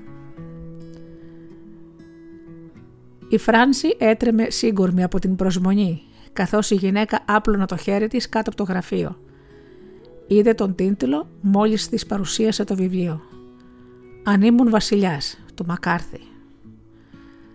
Την περασμένη εβδομάδα ήταν το Beverly του Γκράουσταρκ και πριν από δύο εβδομάδες το ίδιο. Είχε διαβάσει το βιβλίο του Μακάρθη δύο φορές. Η βιβλιοθηκάριος σύστηνε ξανά και ξανά τα ίδια βιβλία. Ίσως να ήταν τα μοναδικά που είχε διαβάσει η ίδια, ίσως να τα είχε δει συστημένα σε κάποιο κατάλογο ή να είχε ανακαλύψει πως ήταν σίγουρα αναγνώσματα για ένα 11χρονο κοριτσάκι. Η Φράνση έσφιξε τα βιβλία πάνω της και πήρε γρήγορα το δρόμο για το σπίτι, κατανικώντας τον πειρασμό να καθίσει στο πρώτο κατόφλι που θα συναντούσε και να αρχίσει να διαβάζει. Έφτασε επιτέλους στο σπίτι. Είχε έρθει η ώρα που θα περίμενε με ανυπομονησία ολόκληρη τη βδομάδα – η ώρα που θα καθόταν στη σκάλα κινδύνου. Έστρωσε ένα χαλάκι στο σκαλοπάτι, πήρε το μαξιλάρι από το κρεβάτι της και το ακούμπησε στα κάγκελα. Ευτυχώς υπήρχε πάγος στο ψυγείο. Έκοψε ένα κομματάκι και έβαλε μέσα σε ένα ποτήρι νερό. Σε ένα ραγισμένο κύπελο με όμορφο γαλάζιο χρώμα έβαλε τις τριανταφυλιές και λευκές παστίλες μέντας που είχε αγοράσει το πρωί. Ακούμπησε το ποτήρι, το κύπελο και το βιβλίο στο πρεβάζο του παραθύρου και σκαρφάλωσε στη σκάλα κινδύνου. Μόλις βρισκόταν εκεί, ήταν σαν να ζούσε πάνω σε ένα δέντρο. Δεν μπορούσε να τη δει κανείς, ούτε από πάνω ούτε από κάτω ή από την απέναντι μεριά του δρόμου. Αυτή όμως μπορούσε να τα βλέπει όλα, κοιτάζοντας μέσα από τα φύλλα. Ήταν ένα ηλιόλουστο απόγευμα. Ένα τεμπέλικο ζεστό αεράκι έφερνε μία χλιαρή θαλασσινή ευωδιά. Οι σκιές από τα φύλλα σχημάτιζαν φευγαλαία σχέδια πάνω στη λευκή μαξιλαροθήκη. Η αυλή ήταν έρημη εκείνη την ώρα και αυτό ήταν πολύ ευχάριστο για τη Φράνση. Στην αυλή έπαιζε συνήθως το αγοράκι του ισογείου και το παιχνίδι που έπαιζε ώρες ατέλειωτος ήταν το νεκροταφείο. έσκαβε μικροσκοπικούς τάφους, έπιανε ζωντανές κάμπιες, τις έβαζε μέσα σε σπιρτόκουτα και τις έθαβε με ανεπίσημη τελετή. Μετά έστεινε μικρές στήλες από βοτσαλάκια πάνω στους μικροσκοπικούς της ορούς. Και ολόκληρο το παιχνίδι συμπληρωνόταν από ψεύτικους λιγμούς και αναστεναγμούς. Σήμερα όμως εκείνο το μελαγχολικό παιδί είχε πάει να επισκεφθεί μια θεία του στο Μπένονάρστ και η απουσία του ήταν για τη Φράνση σαν να της χάρεζαν ένα δώρο για τα γενέθλιά της. Ανάσανε το ζεστό αεράκι, χάζευε τις σκιές των φίλων που λιγνιζόταν χορευτικά, μασουλούσε τις παστίλιες και έπαινε γουλιές γουλιές το παγωμένο νερό, σηκώνοντας τα μάτια της από το βιβλίο. «Αν ήμουν βασιλιάς, αγάπη μου, αχ, αν ήμουν βασιλιάς». Η ιστορία του Φρανσουά Βιγιόν την γοήτευε όλο και περισσότερο κάθε φορά που τη διάβαζε. Μερικές φορές την έπιανε αγωνία, μήπως χανόταν το βιβλίο στη βιβλιοθήκη και δεν θα μπορούσε πια να το ξαναδιαβάσει. Κάποτε μάλιστα είχε αρχίσει να το αντιγράφει σε ένα τετράδιο με 200 φύλλα. Λαχταρούσε τόσο απελπισμένα να έχει ένα δικό της βιβλίο και είχε σκεφτεί πως με την αντιγραφή θα τα κατάφερνε. Αλλά οι σελίδες που είχαν αντιγραφεί με μολύβι δεν έμοιαζαν ούτε μύριζαν σαν το βιβλίο της βιβλιοθήκης και έτσι παράτησε την προσπάθεια. Παρηγόρησε τον εαυτό της με την υπόσχεση πως όταν μεγάλωνε θα δούλευε σκληρά, θα εξοικονομούσε χρήματα και θα αγόραζε όλα τα βιβλία που της άρεσαν. Έτσι η Φράνση διάβαζε συμφιλειωμένη με τον κόσμο και ευτυχισμένη όπως μόνο ένα κοριτσάκι μπορούσε να είναι με ένα ωραίο βιβλίο στα χέρια και με ένα κύπελο με ζαχαρωτά, ολομόναχο στο σπίτι του, ενώ οι σκιές των δέντρων μάκρυναν και ο ήλιος έγερνε στη δύση του. Κατά τις τέσσερις τα διαμερίσματα απέναντι από την αυλή πήραν ζωή. Ανάμεσα από τις φιλοσιές η Φράνση ξεχώριζε τα γυμνά από κουρτίνες παράθυρα και έβλεπε να βγάζουν έξω άδεια κανάτια και να τα ξαναπέρουν μέσα γεμάτα από αφρισμένη παγωμένη μπύρα. Παιδιά μπαινόβγαιναν τρεχάτα πηγαίνοντας για θελήματα στο χασάπι, το μπακάλι, το φούρναρι. Οι γυναίκες επέστρεφαν με φουσκωμένα δέματα. Το κυριακάτικο κουστούμι του άντρα τους γύριζε πάλι στο σπίτι από το ενεχεροδανιστήριο. Τη Δευτέρα θα το ξανάδεναν στον ενεχεροδανιστή για άλλη μια εβδομάδα. Και αυτός πλούτιζε με τους βδομαδιάτικους τόκους και το κουστούμι με τη σειρά του βουρτσιζόταν και κρεμιόταν με καμφορά για να μην το καταστρέψει ο σκόρος. Θα ήταν έτσι ασφαλισμένα από τη Δευτέρα μέχρι το Σάββατο. Και ο Μπαρμπατήμι τσέπονε 10 σέντ τόκο. Αυτό γινόταν συνέχεια. Η Φράνση έβλεπε τις κοπέλες που ετοιμάζονταν να βγουν ραντεβού με τους φίλους τους.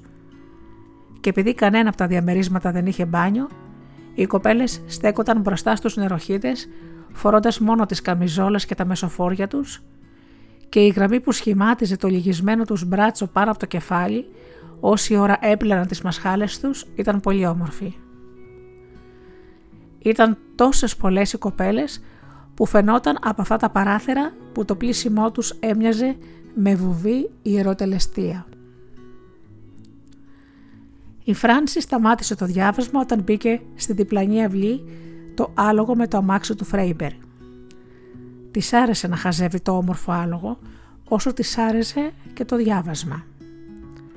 Η διπλανή αυλή ήταν χαλκόστρωτη και είχε ένα περιποιημένο στάβλο στη μια άκρη. Μια διπλή καγκελόπορτα από σφυριλατημένο σίδηρο χώριζε την αυλή από το δρόμο. Στο μέρος ακριβώς που τελείωναν τα χαλίκια υπήρχε ένα καλολιπασμένο κομμάτι γης όπου φύτρωνε μια όμορφη τριανταφυλιά και μια σειρά από κατακόκκινα γεράνια. Ο στάβλος αυτός ήταν πιο περιποιημένος από οποιοδήποτε σπίτι της γειτονιάς και η αυλή ήταν η πιο όμορφη αυλή του Williamsburg.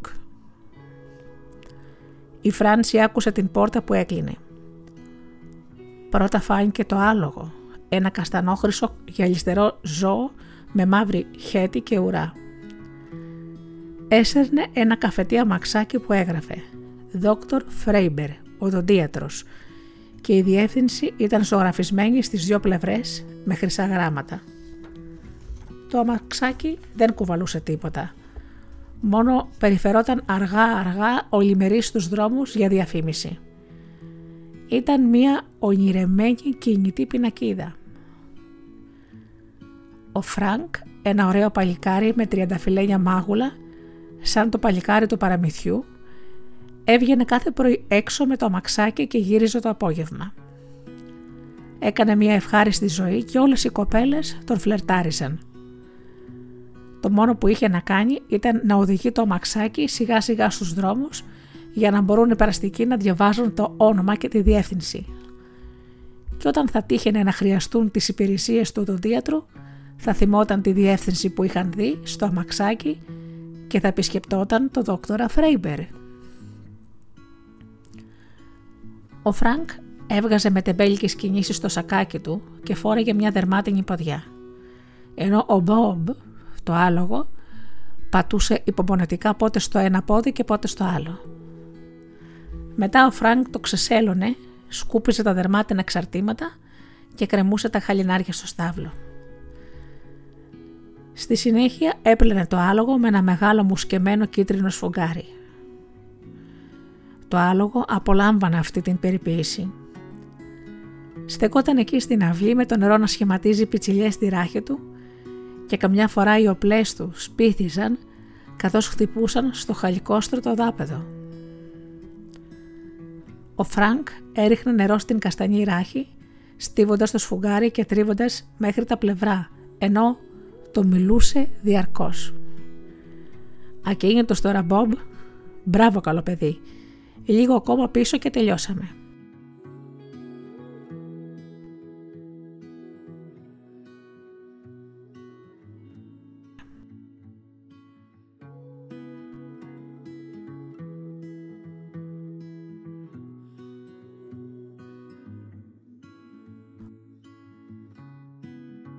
Ο Μπομπ δεν ήταν το μοναδικό άλογο στη ζωή της Φράνση. Ο άντρας της θείας Ήβη, ο θείος Γουίλιαμ Φλίτμαν, είχε ένα άλογο, τον Ντράμερ, που έσερνε ένα αμαξάκι φορτωμένο γάλα. Ο Γουίλι και ο Ντράμερ δεν ήταν φίλοι, όπως ο Φρανκ με το άλογό του. Ο Γουίλι και ο Ντράμερ παραμόνευαν πότε θα βλάψει ο ένας τον άλλον. Ο θείος Βίλι έβριζε με τις ώρες τον Ντράμερ. Αν τον άκουγες θα πίστευες ότι το άλογο δεν κοιμόταν ποτέ τη νύχτα, αλλά πως ξαγρυπνούσε μέσα στο στάβλο της γαλακτοκομικής εταιρείας για να σκαρώνει καινούρια μαρτύρια στον οδηγό του. Της Φράνση της άρεσε να παίζει ένα παιχνίδι και να φαντάζεται ότι οι άνθρωποι έμοιαζαν με τα ζώα τους και το αντίστροφο. Τα πιο δημοφιλή κατοικίδια στο Μπρούκλιν ήταν κάτι λευκά μαλλιαρά σκυλάκια. Η γυναίκα που είχε ένα τέτοιο σκυλάκι ήταν συνήθως μικροκαμωμένη, στρουμπουλή, ροδαλή, με υγρά μάτια, ακριβώς σαν το ζώο της.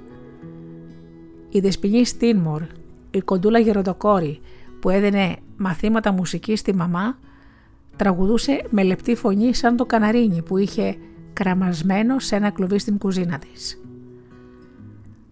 Αν μπορούσε να γίνει άλογο ο Φρανκ, θα έμοιαζε του Μπομπ. Η Φράνση δεν είχε δει ποτέ το άλογο του θείου Γουίλι, αλλά ήξερε πως θα έμοιαζε. Ο Ντράμερ θα ήταν όπως ο Γουίλι, μικρόσωμος και λεπτός, με σκούρο χρώμα και νευρικά μάτια, με μεγάλο ασπράδι. Θα ήταν επίσης κλαψιάρης σαν τον άντρα της θείας Ήβη. Ύστερα έβγαλε από το μυαλό της το θείο Φλίτμαν.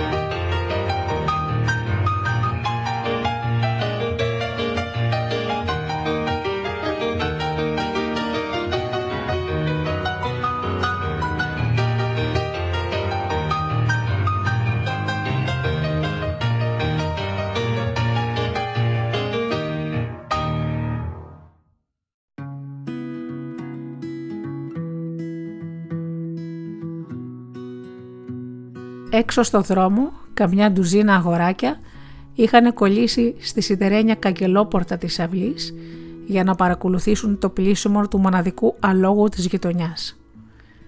Η Φράνση δεν μπορούσε να τα δει από τη θέση της, αλλά άκουγε τις κουβέντες τους. Σκάρωναν τρομακτικές ιστορίες για το αγαθό ζώο. «Φαίνεται ανήσυχο, έτσι ακίνητο», έλεγε ένα παιδί. «Το κάνει στα ψέματα. Καραδοκεί την ευκαιρία που δεν θα προσέχει ο Φρανκ και να τον δαγκώσει και να τον σκοτώσει με τις κλωτσιές του». «Ναι», είπε ένα άλλο αγόρι. «Το είδα που πάτησε ένα μωρό χτες». Ένας τρίτος πιτσιρικάς είχε μια έμπνευση. Το είδα που κατούρησε μια γριά που καθόταν στην άκρη του πεζοδρομίου και πουλούσε μήλα.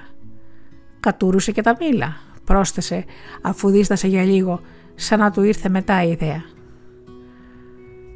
Του βάζουν παροπίδες για να μην βλέπει πόσο μικροί είναι οι άνθρωποι. Αν τους έβλεπε τόσο μικρούς, θα τους ποδοπατούσε και θα τους σκότωνε όλους. Και τώρα τους βλέπει μικρούς, σαν τα μυρμήγκια. Πω πω. Κάθε πιτσιρίκος που μιλούσε έλεγε συνειδητά ψέματα. Κι όμως πίστευε όλα τα άλλα που έλεγαν τα υπόλοιπα παιδιά για το άλογο. Τελικά τα παιδιά βαρέθηκαν να βλέπουν τον αγαθιάρη τον Μπόμπου να κάθεται ήσυχα. Ένα από αυτά σήκωσε μία πέτρα και την πέταξε στο άλογο. Το πετσί του Μπομπ ζάρωσε εκεί που χτυπήθηκε και τα παιδιά ανατρίχιασαν από την προσμονή του επιτεθέμενου εκδικητικού ξεσπάσματος του ζώου. Ο Φρανκ σήκωσε τα μάτια του και τους μίλησε ευγενικά με την προφορά του Μπρούκλιν. «Δεν φεύγετε καλύτερα, δεν σας έκανε τίποτα το άλογο». «Δεν μας έκανε, ε», φώναξε ένα παιδί με αγανάκτηση. «Όχι», ήρθε η απάντηση του Φρανκ. «Δεν πας να...» Ήρθε η αναπόφευκτη χαριστική βολή από το μικρότερο αγόρι. Ο Φρανκ μίλησε πάλι ήρεμα καθώς άφηνε ένα αυλάκι νερού να τρέξει πάνω στα καπούλια του αλόγου. Θα φύγετε από εκεί ή θα βγω να σας τσακίσω τον πισινό; Μόνος σου θα έρθεις ή θα πάρεις και βοηθό; Τώρα θα σας δείξω ποιον θα πάρω. Ο Φρανκ έσκυψε ξαφνικά, έπιασε ένα χαλίκι και το ζύγισε στο χέρι του, σαν να ετοιμαζόταν να το πετάξει. Τα παιδιά έκαναν πίσω, φωνάζοντας αγανακτισμένα. Είμαστε σε ελεύθερη χώρα. Ναι, δεν είναι δικοί σου οι δρόμοι. Θα πάω να φωνάξω το θείο μου τον αστυφύλακα. Στρίβετε τώρα, είπε αδιάφορα ο Φρανκ και ξανάβαλε το χαλίκι στη θέση του προσεκτικά. Τα μεγάλα παιδιά απομακρύνθηκαν βαριεστημένα από το παιχνίδι, αλλά τα μικρότερα ξανάρχισαν διστακτικά. Ήθελαν να δουν τον Φρανκ που θα έδινε στον Μπομπ τη βρώμη του.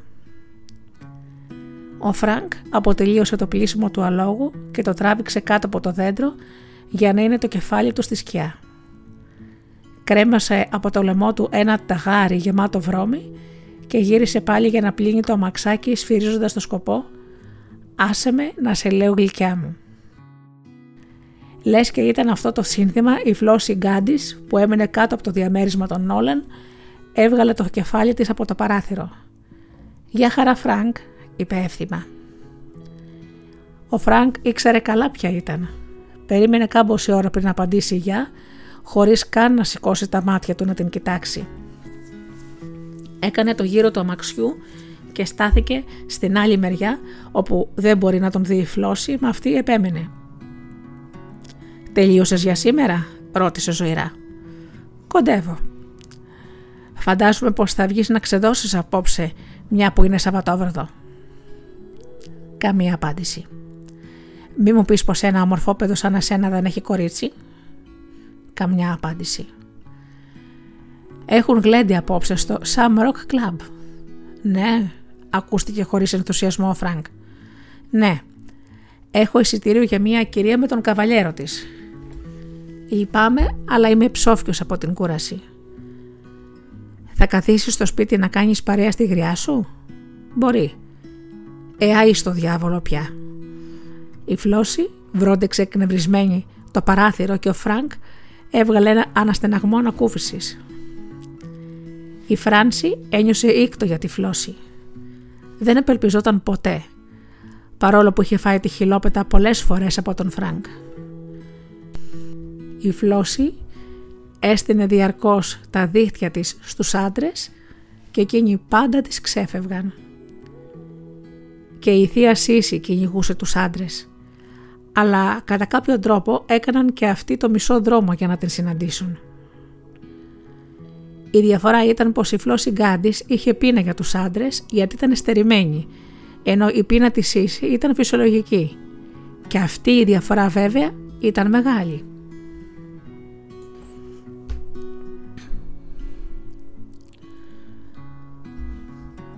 Ο μπαμπάς γύρισε στο σπίτι στις 5. Εκείνη την ώρα το άλογο και το αμάξι είχαν κλειδωθεί στο στάβλο του Φρέιμπερ.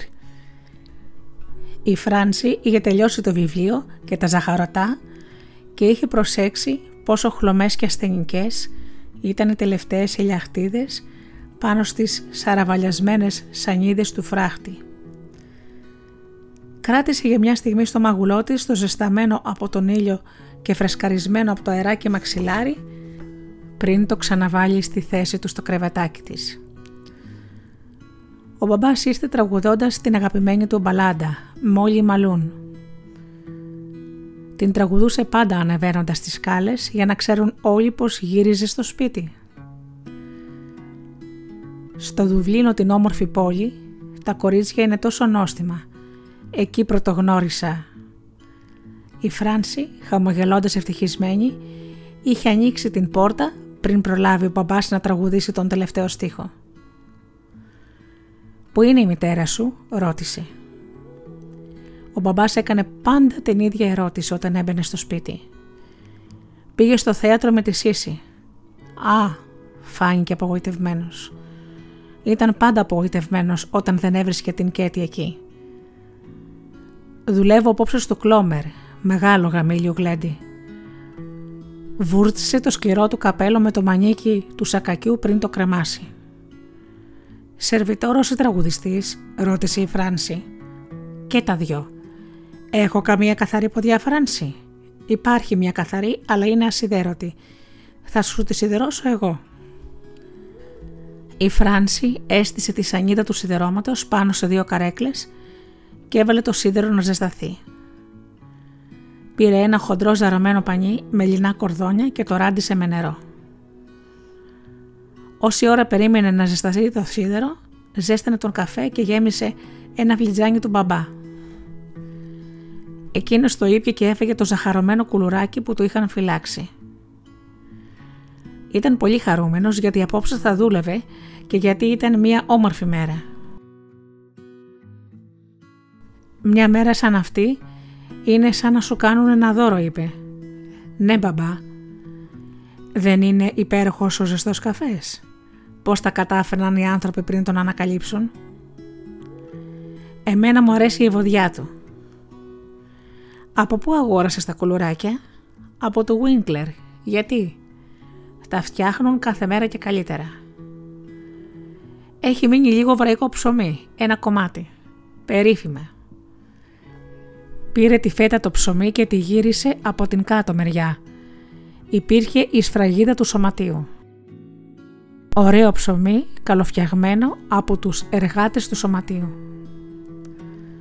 Τράβηξε την κολλημένη σφραγίδα. Μια ξαφνική σκέψη του πέρασε από το μυαλό. Το σήμα του σωματίου στην ποδιά μου. Εδώ πέρα είναι, ραμμένο στη ραφή.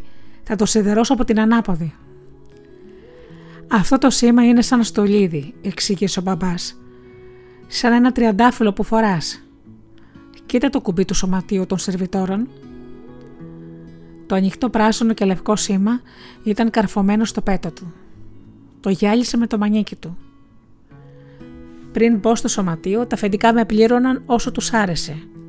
Καμιά φορά δεν μου έδωναν πεντάρα. Τα φιλοδορήματα έλεγαν σου φτάνουν. Μερικοί μάλιστα με χρέωναν επειδή μου έδιναν δουλειά.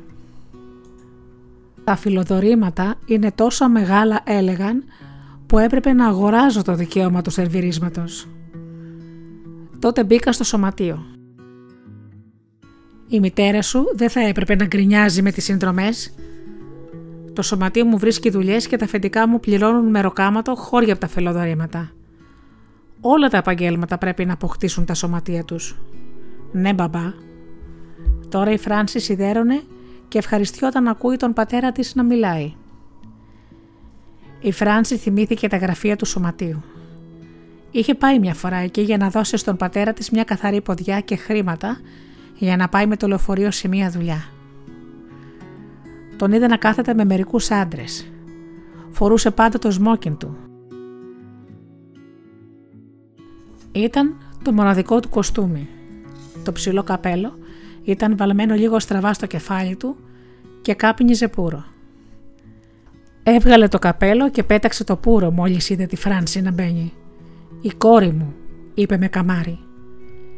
Οι σερβιτόροι κοίταξαν το αδύνατο κοριτσάκι με το κουρελιασμένο φόρεμα και αντάλλαξαν ματιές γεμάτες σημασία. Ήταν διαφορετική από τον Τζόνι Νόλαν. Είχαν τακτική δουλειά σερβιτόρου όλη τη βδομάδα και πληρώνονταν παραπάνω όταν δούλευαν τα Σαββατόβραδα. Ο Τζόνι δεν είχε τακτική δουλειά, δούλευε όπου έβρισκε για μία βραδιά. «Θέλω να σας πω φίλοι μου», είπε ο μπαμπάς, «πως έχω στο σπίτι δύο υπέροχα παιδάκια, μία όμορφη γυναίκα. Και θέλω ακόμα να σας πω ότι δεν τους αξίζω». «Μην το παίρνεις κατάκαρδα», είπε ένας φίλος και τον χτύπησε χαϊδευτικά στον ώμο. Η Φράνση άκουσα θελά τις δύο άντρες που βρίσκονταν πιο πέρα από την παρέα να μιλούν για τον πατέρα της. Ο ένας, ο πιο κοντός έλεγε «Θέλω να ακούσεις αυτόν τον τύπο εκεί πέρα που μιλάει για τη γυναίκα του και για τα παιδιά του. Έχει πλάκα, παράξενος άνθρωπος. Ό,τι κερδίζει από το μεροκάματο το πάει στη γυναίκα του για την οικογένεια. Κρατάει όμως τα φιλοδορήματα για να μπεκροπίνει. Τα έχει κανονίσει θαύμα με τον Μακάρητη. Του παραδίνει όλα τα φιλοδορήματα και ο Μακάρητη τον εφοδιάζει με ποτά. Δεν μπορεί κανείς να ξέρει ποιος χρωστάει σε ποιον. Φαίνεται όμως πως το σύστημα δουλεύει μια χαρά για αυτόν γιατί είναι πάντα σκνήπα. Σε λίγο οι δύο άντρες έφυγαν. Η Φράνση ένιωσε μια σουφλιά στην καρδιά της. Όταν όμως είδε πόσο συμπαθούσαν τον πατέρα της οι άλλοι της παρέας, πώς χαμογελούσαν και διασκέδαζαν με ό,τι και αν τους έλεγε και με πόσο ενδιαφέρον τον άκουγαν, ο πόνος της λιγόστεψε. Εκείνοι οι δύο άντρες θα έπρεπε να ήταν η εξαίρεση. Ήξερε πως όλοι αγαπούσαν τον πατέρα της. Πραγματικά, δεν υπήρχε άνθρωπος που να μην αγαπά τον Τζόνι Νόλαν. Ήταν ένας γλυκός τραγουδιστής τρυφερών τραγουδιών. Εδώ και αιώνες όλοι, ιδιαίτερα οι Ιρλανδοί, αγαπούσαν και πρόσεχαν τους τροβαδούρους. Και οι συνάδελφοι του πατέρα της, οι σερβιτόροι, τον αγαπούσαν πραγματικά. Τα αφαντικά του τον αγαπούσαν και αυτά. Η γυναίκα του και τα παιδιά του τον λάτρευαν. Ήταν ακόμη εύθυμος νέος και όμορφος. Η γυναίκα του δεν του κρατούσε κακία για την μίζερη ζωή της και τα παιδιά του δεν ήξεραν πώς κατά τη γνώμη του κόσμου θα έπρεπε να ντρέπονται γι' αυτόν. Η Φράνση έδιωξε από τη σκέψη της εκείνη τη μέρα που είχε επισκεφτεί τα γραφεία του σωματείου. Συγκέντρωσε πάλι την προσοχή της στον πατέρα της που ξαναθυμόταν τα παλιά. «Πάρε μένα για παράδειγμα. Είμαι ένα μηδενικό. Άναψε με απάθεια ένα φτηνό πόρο. Η οικογένειά μου ήρθε από την Ιρλανδία τη χρονιά που καταστράφηκε η πατατοπαραγωγή. Ένας φίλος μου που είχε ατμοπλοϊκή εταιρεία είπε πως θα έπαιρνε τον πατέρα μου στην Αμερική, πως του είχε βρει δουλειά. Είπε πως θα του κρατούσε τα ναύλα του ταξιδιού από τους μισθούς του. Έτσι λοιπόν ήρθαν στην Αμερική ο πατέρας και η μητέρα. Ο πατέρας ήταν σαν και μένα. Δεν στέριωνε ποτέ σε καμία δουλειά. Κάπνισε για λίγο σιωπηλός. Η Φράνση σιδέρωνε αμήλυτη. Ήξερε πως ο πατέρας της έλεγε μόνος δυνατά τις σκέψεις του. Δεν περίμενε από την κόρη του να τον καταλάβει. Ήθελε μονάχα κάποιον ακροατή. Και τα ίδια έλεγε τα ίδια κάθε Σάββατο. Τις άλλες μέρες της βδομάδας όταν έπινε, ερχόταν σπίτι, έφευγε και μιλούσε ελάχιστα. Σήμερα όμως ήταν Σάββατο, ήταν η μέρα που μιλούσε.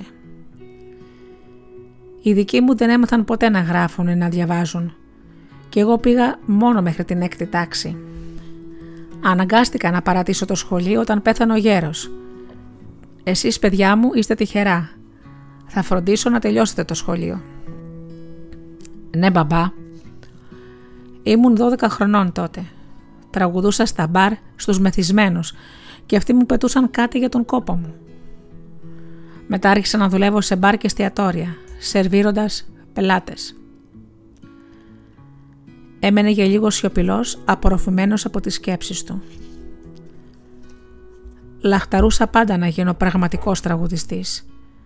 Σαν εκείνους που ανεβαίνουν στη σκηνή ντυμένοι στην τρίχα. Αλλά ήμουν αμόρφωτος και δεν ήξερα τι έπρεπε να κάνω για να ξεκινήσω σαν τραγουδιστή στο θέατρο. Το νου σου στη δουλειά σου μου έλεγε η μητέρα μου. Δεν ξέρεις τι τυχερός που είσαι που έχεις μια δουλειά έλεγε.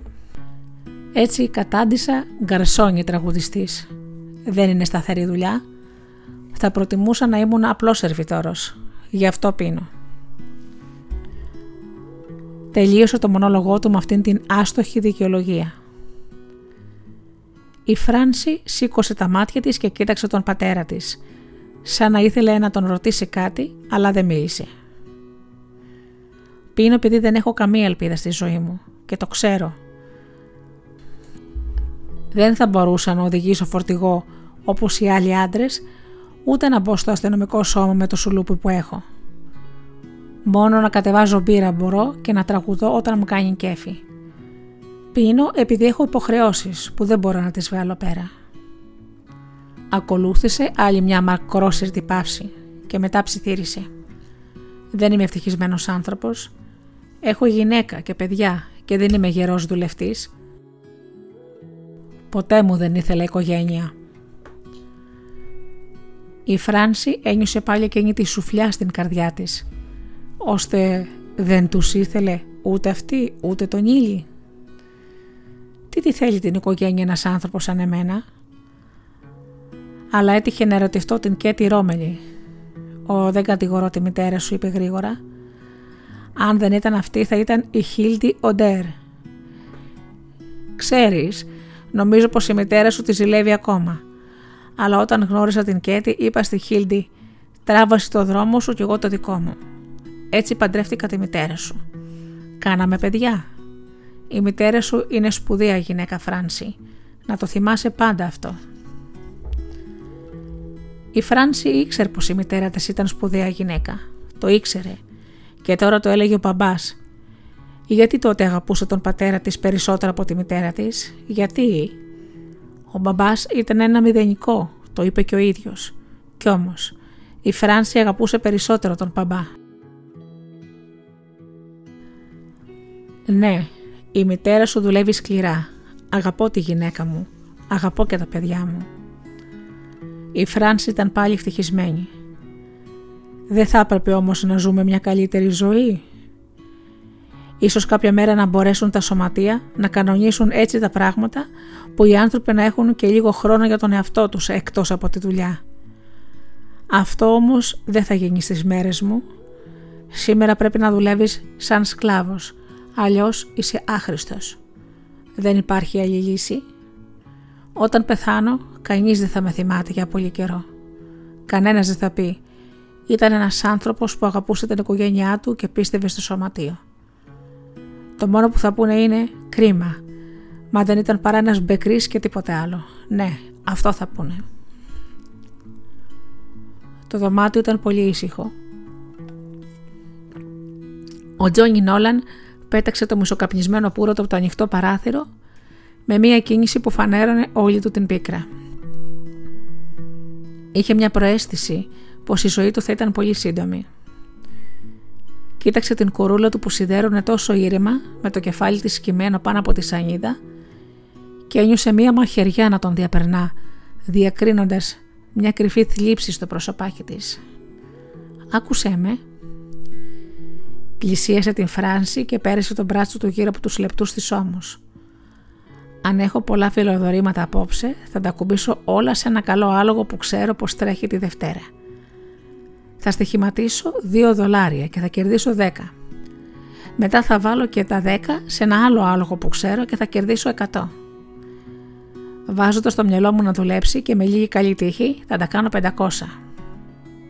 Όνειρα σκέφτηκε ο Τζόνι τη στιγμή ακόμα που μιλούσε στην κόρη του για τα φανταστικά του κέρδη. Αλλά τι υπέροχο θα ήταν αν όλα αυτά τα λόγια μπορούσαν να πραγματοποιηθούν και συνέχισε. Και ξέρεις τι θα κάνω τότε πριμαντόνα.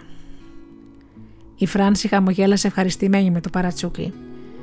Τη το είχε βγάλει όταν ήταν ακόμα μωρό και ορκιζόταν πως το κλάμα της ήταν τόσο δυνατό και με τόσες αποχρώσεις, σαν τη φωνή της τραγουδίστριας της όπερας. Όχι, τι θα κάνεις. Θα σε πάρω να πάμε ταξίδι δυο μα, πριμαντόνα. Θα τραβήξουμε κατά τα νότια, εκεί που ανθίζουν οι μπαμπακές. Ενθουσιάστηκε με τη φράση και την επανέλαβε. Μετά θυμήθηκε πως η φράση ήταν μια στροφή από ένα τραγούδι που ήξερε. Έχωσε τα χέρια στις τσέπες, σφύριξε και άρχισε να χορεύει. Να χορεύει ένα βάλς με κλακέτες, σαν τον Πατ Ρούνεϊ και ύστερα τραγούδισε.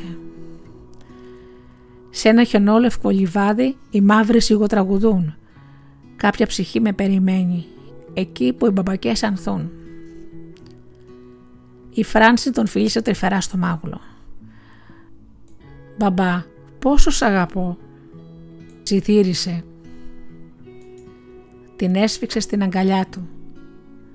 Ένιωσε πάλι τη σουφλιά στην καρδιά του. «Ω Θεέ μου, Θεέ μου», είπε από μέσα του με μια αγωνία σχεδόν αβάσταχτη. «Διάβολε, τι πατέρας είμαι εγώ». Μα όταν ξαναμίλησε στην κόρη του ήταν αρκετά έρημος. Όλα αυτά όμως δεν σιδερώνουν την ποδιά μου. Είναι έτοιμη μπαμπά. Τη δίπλωσε προσεκτικά στα τέσσερα. Υπάρχουν καθόλου λεφτά στο σπίτι μωρό μου; Η Φράνση κοίταξε το ραγισμένο φλιτζάνι στο ράφι. Ένα παντεράκι και μερικά σέντς. Θα πάρεις 7 σέντς και θα πας να μου αγοράσεις ένα μπλαστρόν και ένα χάρτινο κολάρο. Η Φράνση ξεκίνησε για το μαγαζάκι της γειτονιάς να χωράσει τα ασπρόροχα του Σαββατόβραδου για τον πατέρα της. Το μπλαστρόν ήταν το προστινό μέρος του πουκάμισου, φτιαγμένο από καλοριστή μουσελίνα. Στερεωνόταν πίσω από τελεμό με ένα κουμπί και το σακάκι το κρατούσε στη θέση του. Το φορούσαν έτσι αντί για πουκάμισο. Μπορούσε να το φορέσει κανείς μια φορά μόνο και μετά να το πετάξει. Το χάρτινο κολάρο δεν ήταν ακριβώς φτιαγμένο από χαρτί, το έλεγαν έτσι για να το ξεχωρίζουν από το κολάρο που ήταν φτιαγμένο από celluloid και που συνήθως το φορούσαν οι φτωχοί γιατί δεν μπορούσαν να το καθαρίσουν σκουπιζοντάς το μόνο με ένα βρεγμένο πανί. Το χάρτινο κολάρο ήταν φτιαγμένο από λεπτή κολαρισμένη βατίτσα και μπορούσε να χρησιμοποιηθεί μόνο μια φορά. Όταν επέστρεψε η Φράνση, βρήκε τον μπαμπά ξερισμένο, χτενισμένο με γελισμένα παπούτσια και καθαρό πουκάμισο. Ήταν ασυδέρωτο και είχε μια μεγάλη τρύπα στην πλάτη, αλλά μου σχοβολούσε καθαριότητα. Ανέβηκε σε μια καρέκλα και κατέβασε ένα κουτάκι από το ψηλότερο ράφι της ντουλάπας.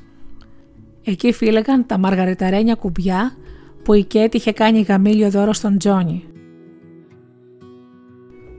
Τη είχαν κοστίσει το μισθό ενός ολόκληρου μήνα. Ο Τζόνι ήταν πολύ περήφανος για τα κουμπιά του. Όσο μεγάλες οικονομικές δυσκολίες και αν αντιμετώπιζαν οι Νόλαν, δεν τα έβαζαν ποτέ ένα έχυρο. Η Φράνση βοήθησε τον μπαμπά να περάσει τα κουμπιά στον πλαστρόν. Στερέωσε το κολάρο με ένα χρυσό κουμπί δώρο της Χίλντι Οντέρ πριν ο Τζόνι αραβωνιαστεί την Κέτη. Δεν το αποχωριζόταν ποτέ ούτε αυτό. Η γραβάτα του ήταν από χοντρό μαύρο μεταξωτό και την έδαινε κόμπο με μεγάλη επιδεξιότητα. Οι άλλοι σερβιτόροι φορούσαν έτοιμες γραβάτες στερεωμένες με λάστιχο στο σβέρκο τους. Όχι όμως ο Τζόνι Νόλαν.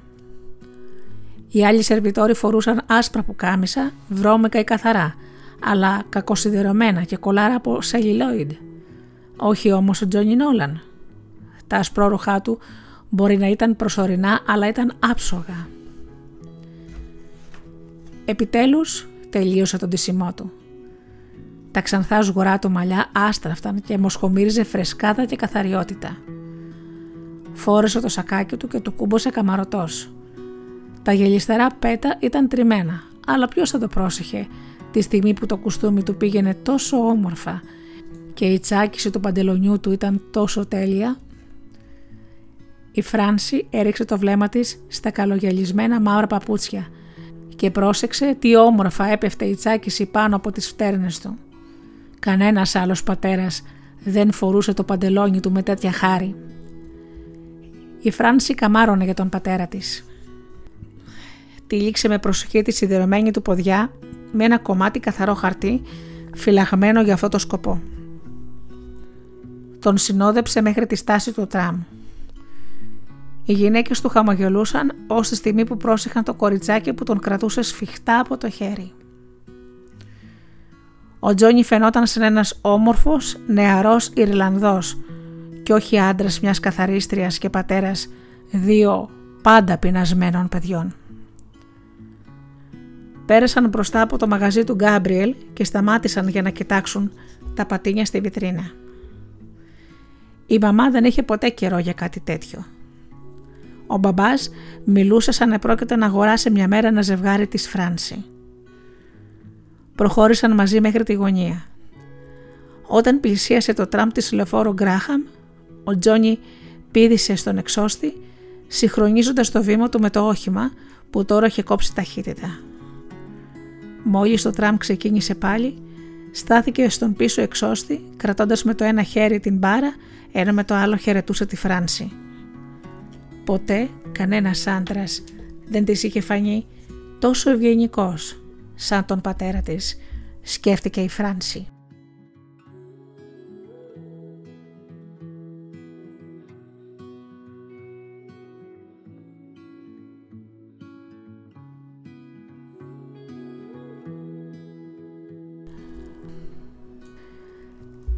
Αφού χάθηκε ο μπαμπάς από τα μάτια της, η Φράνση γύρισε στο σπίτι για να πάει να δει τι κουστούμι θα φορούσε η Φλώση Γκάντης απόψε στο χορό. Η Φλώση συντηρούσε τη μητέρα της και τον αδελφό της, δουλεύοντας σε ένα εργοστάσιο δερμάτινων γαντιών. Τα γάντια τα γάζωναν από την ανάποδη και η δική της δουλειά ήταν να τα γυρίζει από την καλή. Συχνά έπαιρνε δουλειά στο σπίτι και δούλευε και τη νύχτα. Είχαν ανάγκη και από το τελευταίο σέντς που μπορούσαν να κερδίσουν επειδή ο αδελφός της δεν ήταν γερός για να δουλέψει. Ήταν θυματικός. Είχαν πει στη Φράνση πως ο Χένι Γκάντης θα πέθαινε, αλλά αυτή δεν το πίστευε. Η όψη του δεν έδειχνε τίποτα τέτοιο. Αντίθετα φαινόταν μια χαρά. Είχε λευκή επιδερμίδα και τα μάγουλά του είχαν ένα όμορφο τριανταφυλένιο χρώμα. Τα μάτια του ήταν μεγάλα και μαύρα και έκαιγαν αδιάκοπα σαν λάμπα προφυλαγμένη από τον άνεμο. Αυτός όμως ήξερε. Ήταν μόνο 19 χρονών. Γεμάτος δίψα για τη ζωή και δεν μπορούσε να καταλάβει για ποιο λόγο ήταν καταδικασμένος. Η κυρία Γκάντης χάρηκε που είδε τη Φράνση. Με τη συντροφιά ο Χένι ξεχνούσε τις μαύρες του σκέψεις. Χένι ήρθε η Φράνση, του φώναξε εύθυμα. Γεια σου Φράνση, γεια σου Χένι. Δεν σου φαίνεται μια χαρά ο Χένι Φράνση; Πες του πως είναι μια χαρά. Φαίνεσαι μια χαρά Χένι. Χένι απευθύνθηκε σε έναν αόρατο σύντροφο. Λέει σε ένα τιμοθάνατο πως είναι μια χαρά. Λέω αλήθεια Χένι. Όχι έτσι το λες. Τι λόγια είναι αυτά Χένι, κοίταξε μένα Είμαι πετσί και κόκαλο, κι όμως δεν σκέφτομαι ποτέ ότι θα πεθάνω. Δεν θα πεθάνεις, Φράνση. Εσύ γεννήθηκε για να τη χαρείς την παλιό ζωή. Κι όμως, πάνω απ' όλα θα ήθελα να είχα τα ωραία σου κόκκινα μάγουλα. Όχι, δεν θα το ήθελες. Όχι αν ήξερες από πού έρχεται η κοκκινάτα τους. Χένι, θα έπρεπε να κάθεσαι περισσότερη ώρα στην ταράτσα του, είπε η μητέρα του. Λέει σε έναν ετοιμοθάνατο πως θα έπρεπε να κάθεται στην ταράτσα, πληροφόρησε ο Χένι τον αόρατο σύντροφό του. Αυτό που χρειάζεσαι είναι καθαρός αέρας και ήλιος. Άσε με ήσυχο, μαμά. Στο λέω για το καλό σου. Μαμά, άσε με ήσυχο. Άσε με ήσυχο.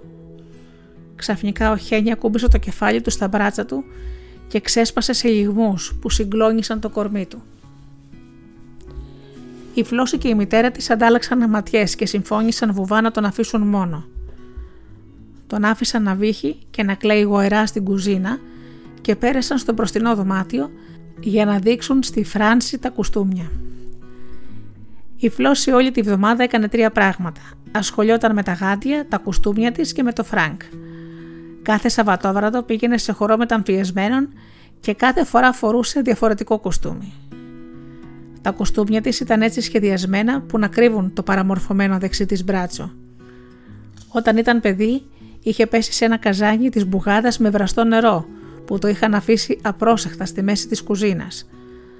Το δεξί της μπράτσο είχε πάθει φοβερά εγκάβματα και το δέρμα της έμεινε κόκκινο και ζαρωμένο.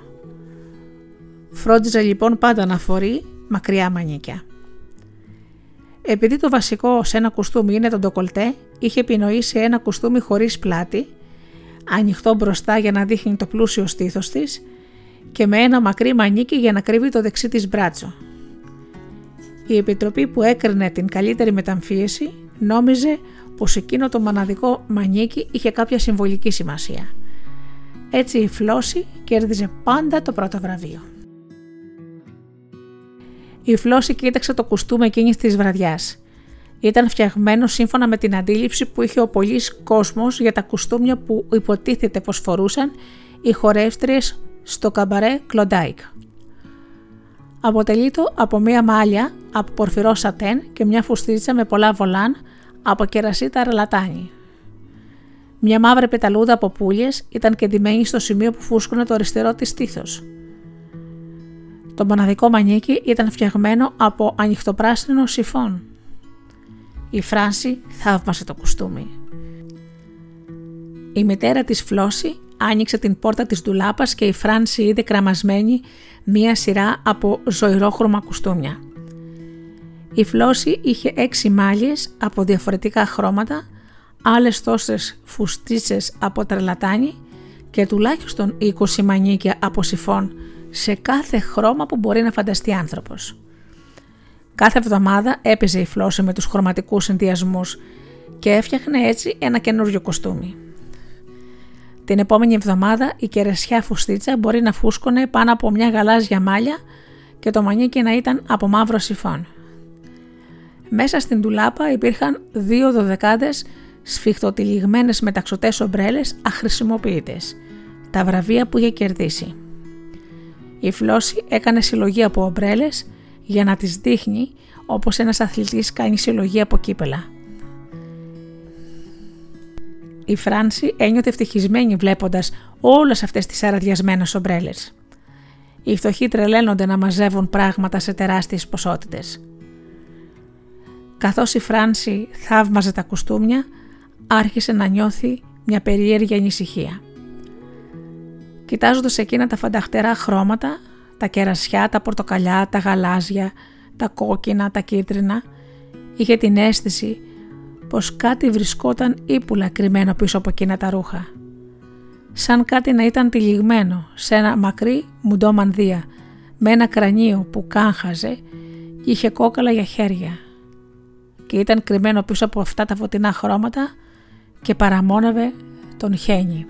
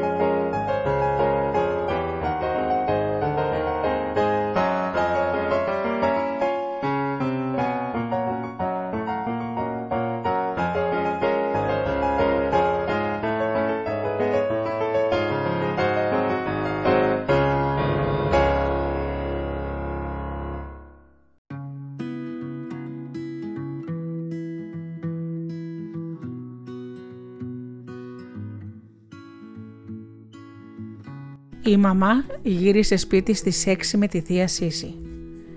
Η Φράνση χάρηκε πολύ που είδε τη Σύση. Ήταν η αγαπημένη της θεία. Η προσωπικότητά της τη γοήτευε. Μέχρι τότε η Σύση είχε ζήσει μια πολύ συναρπαστική ζωή. Ήταν 35 χρονών, είχε παντρευτεί τρεις φορές και είχε φέρει στον κόσμο 10 παιδιά που είχαν πεθάνει όλα αμέσως σχεδόν μετά τη γέννησή τους. Συχνά έλεγε πως η Φράνση ήταν ένα από τα δέκα παιδιά της. Η Σύση δούλευε σε ένα εργοστάσιο ελαστικών και ήταν πολύ φλογερή στις σχέσεις της με τους άντρες. Είχε μαύρα μάτια, παιχνιδιάρικα μαύρα σκούρα σγουρά μαλλιά και ολόλευκη επιδερμίδα. Της άρεσε να βάζει στα μαλλιά της ένα κερασί φιόγκο. Η μαμά φορούσε το πράσινο ζάντ καπέλο που έκανε την επιδερμίδα της να μοιάζει σαν αφρός που ξεχύλιζε από μπουκάλι. Και τα σκασμένα χέρια της τα έκρυβε με λευκά βαμβακερά γάτια. Η μαμά και η Σύση μπήκαν στο σπίτι κουβετιάζοντας ζωηρά και γελώντας. Επαναλάμβαναν μια στην άλλη τα αστεία που είχαν ακούσει στο θέατρο. Η Σύση έφερε ένα δώρο της Φράνση. Μια καλαμένια πίπα που όταν τη φυσούσες ξεπεταγόταν μια λαστιχένια κότα και φούσκωνε. Αυτή την πίπα την έφτιαχναν στο εργοστάσιο που δούλευε η Σύση. Κατασκεύαζαν μερικά παιχνίδια σαν πρόσχημα, τα μεγάλα όμως κέρδη τα αποκόμιζαν από άλλα λαστιχένια είδη που τα πουλούσαν κρυφά. Η Φράνση έλπιζε πως η Σύση θα έμενε να φάει μαζί του το βράδυ. Όταν ήταν η Σύση στο σπίτι όλα ήταν χαρούμενα και ωραία. Η Φράνση ένιωθε πως η Σύση καταλάβανε τα κοριτσάκια. Οι άλλοι άνθρωποι φέρονταν στα παιδιά σαν να ήταν αναγκαίο κακό. Η Σύση τους φερόταν σαν να ήταν σπουδαία ανθρώπινα πλάσματα. Όμως παρόλο που η μαμά την πίεσε πολύ να μείνει, η Σύση δεν θέλησε. Είπε πως έπρεπε να πάει σπίτι για να δει αν ο άντρας της την αγαπούσε ακόμα. Αυτό έκανε τη μαμά να γελάσει. Γέλασε και η Φράνση, αν και δεν κατάλαβε τι εννοούσε η Σύση. Η θεία της έφυγε αφού υποσχέθηκε πως θα ερχόταν την πρώτη του μήνα με τα περιοδικά. Ο τελευταίος άντρας της Σύση δούλευε σε ένα εκδοτικό οίκο που έβγαζε φτηνά περιοδικά. Κάθε μήνα έπαιρνε αντίτυπα από όλες τις εκδόσεις, ερωτικά μυθιστορήματα, καουμπόικες ιστορίες, αστυνομικές περιπέτειες, φανταστικά διηγήματα και ό,τι άλλο μπορεί να φανταστεί κανείς. Είχαν γυαλιστερά πολύχρωμα εξώφυλλα και τα έπαιρνε από την αποθήκη δεμένα με έναν κίτρινο σπάγκο. Και η Σύση τα έφερνε αμέσως στη Φράνση. Η Φράνση έπεφτε με τα μούτρα στο διάβασμα χωρίς να παραλείψει ούτε ένα. Ύστερα τα πουλούσε μισοτιμής στο βιβλιοπωλείο της γειτονιάς και έριχνε τα χρήματα στον τενεκεδένιο κουμπαρά της μαμάς. Μόλις έφυγε η Σύση, η Φράνση είπε στη μαμά για το γέρο με το φρικτό πόδι που είχε δει στο Λόσερ. «Ανοησίες», είπε η μαμά. «Τα γερατιά δεν είναι τέτοια τραγωδία». Αν είχε απομείνει ο μοναδικός γέρος στον κόσμο, τότε το πράγμα θα άλλαζε. Αυτός όμως έχει και άλλους γέρους να του κρατούν συντροφιά.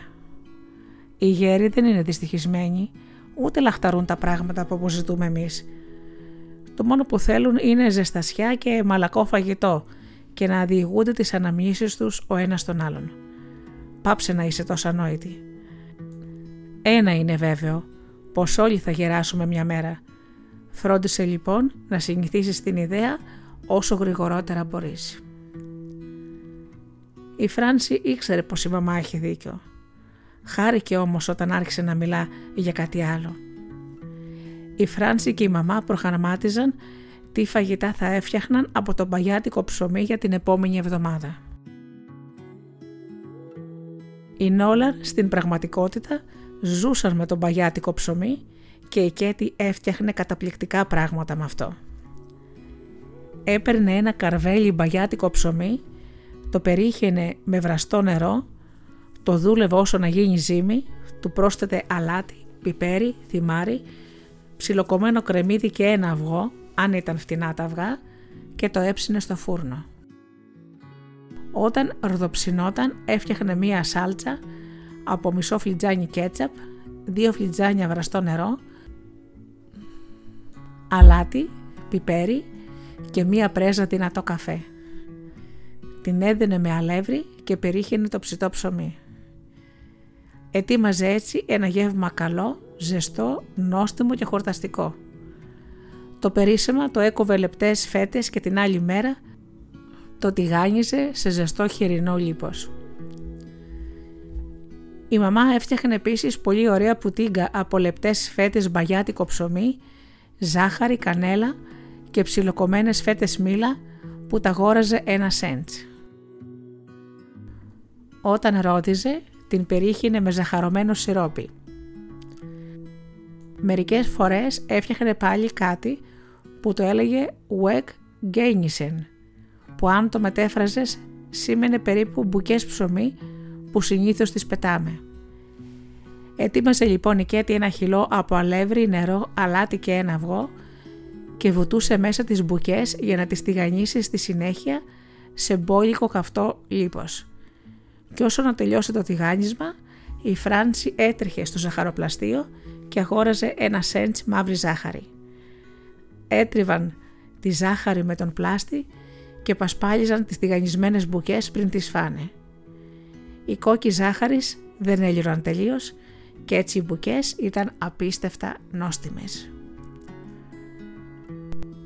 Το Σαββατόβραδο το φαγητό ήταν γιορταστικό. Οι Νόλαν είχαν τηγανιτό κρέας στο τραπέζι τους. Η Κέτη μουσκευε σε ζεστό νερό ένα καρβέλι μπαγιάτικο ψωμί μέχρι να λιώσει και το ανακάτευε με κοιμά που αγόραζε για 10 σέντς και με ψιλοκομμένο κρεμμύδι. Πρόστατε αλάτι και μαϊντανό για να δώσει καλύτερη γεύση στο μείγμα. Μετά το έπλαθε σε μπαλίτσες, τις τηγάνιζε και τις σερβίριζε με ζεστή σάλτα ντομάτας. Αυτές τις μπάλες τις έλεγαν φρικαδέλες και η Νάνση και ο Νίλη διασκέδαζαν με το αστείο αυτό όνομα. Η οικογένεια ζούσε λοιπόν κυρίως με αυτά τα πρόχειρα παρασκευάσματα από μπαγιάτικο ψωμί, συμπυκνωμένο γάλα και καφέ, κρεμμύδια, πατάτες και κάτι που το αγόραζαν πάντα την τελευταία στιγμή για ένα σέντς και έδινε μία νότα ποικιλίας. Καμιά φορά έτρωγαν μία μπανάνα, αλλά η Φράνση λαχταρούσε πάντα πορτοκάλια και ανανάδες και ιδιαίτερα τα μανταρίνια που τα δοκίμαζε μόνο τα Χριστούγεννα.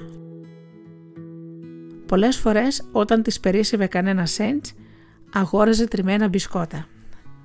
Ο μπακάλις έφτιαχνε ένα χωνάκι από χαρτί και το γέμιζε με γλυκά μπισκότα που είχαν σπάσει μέσα στο κουτί τους και δεν μπορούσε πια να τα πουλήσει. Η μαμά τους είχε μάθει τον κανόνα. Μην αγοράζετε ζαχαρωτά υλικά όταν έχετε ένα σέντς. Να αγοράζετε ένα μήλο. Τι ήταν όμως το μήλο; Η Φράνση έβρισκε πως το μήλο είχε ίδια γεύση με ομή πατάτα και πατάτες μπορούσε να έχει όσες ήθελε και μάλιστα δωρεάν. Ερχόταν όμως ο καιρός, ιδιαίτερα προς το τέλος του ατελείου του παγερού χειμώνα, που τίποτα δεν φαινόταν νόστιμο στη Φράνση όση πείνα κι αν είχε. Τότε ήταν ο καιρός για τουρσί. Έπαιρνε ένα σέντς και πήγαινε σε ένα μαγαζί στην οδό Μουρ. Εκεί πουλούσαν μόνο παχιά εβραϊκά τουρσιά που κουλυμπούσαν σε πηχτή πικάντικη σαλαμούρα. Ένας γέροντας με μακριά άσπρη γενιάδα, μαύρο σκούφο στο κεφάλι και ξεδοδιασμένα ούλα στεκόταν πάνω από τα ξυλοβάρελα με ένα μεγάλο διχαλωτό ξύλινο ραβδί. Η Φράνση έδινε την ίδια παραγγελία με τα άλλα παιδιά. Ένα σέντς τουρσί χαχαμίκο. Ο Εβραίος κοίταζε αγριεμένο στη μικρή Λανδέσα με τα μικρά βασανισμένα μάτια του. «Γκογίμ, γκογίμ», της πετούσε κοφτά σαν να έφτιανε οργισμένος για τη λέξη «χαχαμίκο». Η Φράνση δεν χρησιμοποιούσε αυτή τη λέξη σκόπιμα για να τον πειράξει, ούτε ήξερε την πραγματική της σημασία. Ήταν το όνομα που χρησιμοποιούσε για κάτι ξενικό, αγαπημένο ωστόσο. Ο Εβραίος βέβαια το αγνοούσε. Η Φράνση είχε ακούσει πως είχε ένα ξυλοβάρελο που το προόριζε μόνο για τους χριστιανούς. Έλεγαν πως έφτινε ή έκανε κάτι χειρότερα πράγματα μέσα σε αυτό το ξυλοβάρελο κάθε μέρα. Αυτή ήταν η εκδίκησή του. Κάτι τέτοιο όμως δεν είχε αποδειχτεί ποτέ σε βάρος του καημένου του γερό Εβραίου και η Φράνση πάντως δεν πίστευε αυτές τις κακοκλωσιές. Καθώς ανακάτευε το ξυλοβάρελο με το ραβδί και μουρμούριζε κατάρες μέσα από τη λερωμένη άσπρη γενιάδα του, τον έπιανε ιστερία όταν του ζητούσε η Φράνση ένα τουρσί από τον πάτο. Στριφογύριζε οργισμένα τα μάτια του και τρεβούσε τα γένια του. Τελικά ψάρευε ένα ωραίο χοντρό τουρσί, κίτρινο-πράσινο και σκληρό στις άκρες και το τύλιγε σε ένα κομμάτι καφετή χαρτί. Βλαστημώντας ακόμα ο Εβραίος, έπαιρνε το σέντ της Φράνση στη σκασμένη από το ξύδι παλάμη του και αποτραβιόταν στο βάθος του μαγαζιού για να καταλαγιάσει το θυμό του, ονειροπολώντας για τα περασμένα στην παλιά του πατρίδα. Το τουρσί κρατούσε ολόκληρη τη μέρα. Η Φράνση το πιπίλιζε και το δάγκωνε σιγά σιγά. Για την ακρίβεια δεν το έτρωγε, αλλά το είχε όταν είχαν μόνο ψωμί και πατάτες στο σπίτι, όπως συνέβαινε συνήθως, η Φράνση ονειρευόταν ξινά ζουμερά τουρσιά. Δεν ήξερε το γιατί, μόλις όμως έτρωγε το τουρσί, οι πατάτες και το ψωμί νοστίμιζαν πάλι. Ναι, η μέρα του τουρσιού ήταν κάτι που μπορούσες να προσμένεις με λαχτάρα.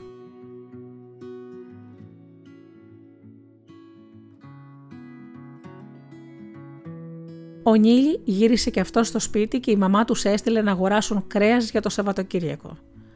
Αυτή η αγορά ήταν σπουδαία η ερωτελεστία και απαιτούσε λεπτομερείς οδηγίες από τη μαμά. Να πάτε να πάρετε 5 cents κόκαλα για σούπα από του Χάσλερ, αλλά μην αγοράσετε τον κοιμά από εκεί. Να πάτε στο Βέρνερ. Να του ζητήσετε 10 cents κοιμά από καλό ψαχνό και να μην τον αφήσετε να σας δώσει εκείνον που έχει στην πιατέλα. Να πάρετε μαζί σας και ένα κρεμμύδι. Η Φράνση και ο αδερφός της στάθηκαν πολλή ώρα μπροστά στον πάγκο, ώσπου να τους προσέξει ο Χασάπης. «Τι θέλετε εσείς εκεί πέρα» τους ρώτησε. Η Φράνση άρχισε τις διαπραγματεύσεις. «Δέκα σέντς καλό ψαχνό. Αλεσμένο» «Όχι». Πριν από λίγο ήταν μια κυρία αγόρασε ένα τέταρτο κιμά από φιλέτο, μόνο που άλεσα παραπάνω και έμεινε το υπόλοιπο στην πιατέλα. Κάνει ακριβώς 10 cents. Ειλικρινά, μόλις το άλεσα. Εδώ βρισκόταν η παγίδα που η μαμά είχε προειδοποιήσει τη Φράνση να αποφύγει. Να μην αγοράζει από την πιατέλα ό,τι και να πει ο Χασάπης. Όχι, η μητέρα μου είπε 10 cents καλό ψαχνό. Έξαλλος ο Χασάπης Έκοψε ένα μικρό κομμάτι κρέας και αφού το ζύγισε, το πέταξε σε ένα χαρτί. Ήταν έτοιμος να το τυλίξει όταν η Φράνση είπε με τρεμάμενη φωνή. «Όχ, ξέχασα, η μητέρα μου το θέλει κοιμά. Που να πάρει ο διάβολος». Ο Χασάβης έκοψε το κρέας με το μαχαίρι σε μικρότερα κομμάτια και το έβαλε στη μηχανή του κοιμά. Σκέφτηκε με πικρία πως την είχε πάθει πάλι. Το κρέας ξεπρόβαλε σαν φρέσκα κόκκινα μακαρόνια. Το μάζεψε με το χέρι του και ετοιμάστηκε να το πετάξει στο χαρτί όταν... Και η μαμά είπε να ψιλοκόψετε και αυτό το κρεμμύδι. Η Φράνση έσπρωξε δειλά πάνω στον πάγκο το ξεφλουδισμένο κρεμμύδι που είχε φέρει από το σπίτι. Ο Νίλη στεκόταν δίπλα της και δεν έβγαζε μιλιά. Το δικό του καθήκον ήταν να συνοδεύει την αδελφή του για ηθική ενίσχυση. «Χριστέ μου», είπε έτοιμος να εκραγεί ο Χασάπης. Ωστόσο, ψιλόκοψε το κρεμμύδι με δύο μαχαίρια πάνω από τον κοιμά. Η Φράνση παρακολουθούσε συνεπαρμένη το ρυθμικό χτύπημα των μαχαιριών. Ο Χασάπης μάζεψε για άλλη μια φορά το κρέας, το πέταξε πάνω στο χαρτί και κοίταξε τη Φράνση. Η Φράνση ξεροκατάπιε. Η τελευταία παραγγελία θα ήταν η δυσκολότερη από όλες. Ο Χασάπης υποψιάστηκε πως κάτι άλλο τον περίμενε. Στεκόταν μπροστά από τον πάγκο ξεφυσώντας. Η Φράνση είπε χωρίς να πάρει ανάσα. Και ένα κομμάτι ξύγκι για τηγάνισμα. «Μπαστάρδικο», μουρμούρισε με φανερή οργή ο Παχασάπης. Έκοψε ένα κομμάτι άσπρο λίπος, το άφησε να πέσει στο βρώμικο πάτωμα για εκδίκηση, το σήκωσε και το πέταξε πάνω στον κοιμά. Το τύλιξε φουρκισμένος, πήρε το νόμισμα που του έδωσε η Φράνση και καθώς πήγαινε να το παραδώσει στο αφεντικό του για να το χτυπήσει στη μηχανή του ταμείου, βλαστήμησε τη μοίρα του που τον έκανε χασάπι. Αφού ξεμπέρδεψαν με τον κοιμά, πήγαν στο Χάσλερ για το κόκαλο της σούπας. Ο Χάσλερ ήταν περίφημος χασάπης για κόκαλα, όχι όμως για κοιμά. Επειδή δεν τον έκοβε παρουσία του πελάτη, και ένας θεός ήξερε τι έβαζε μέσα.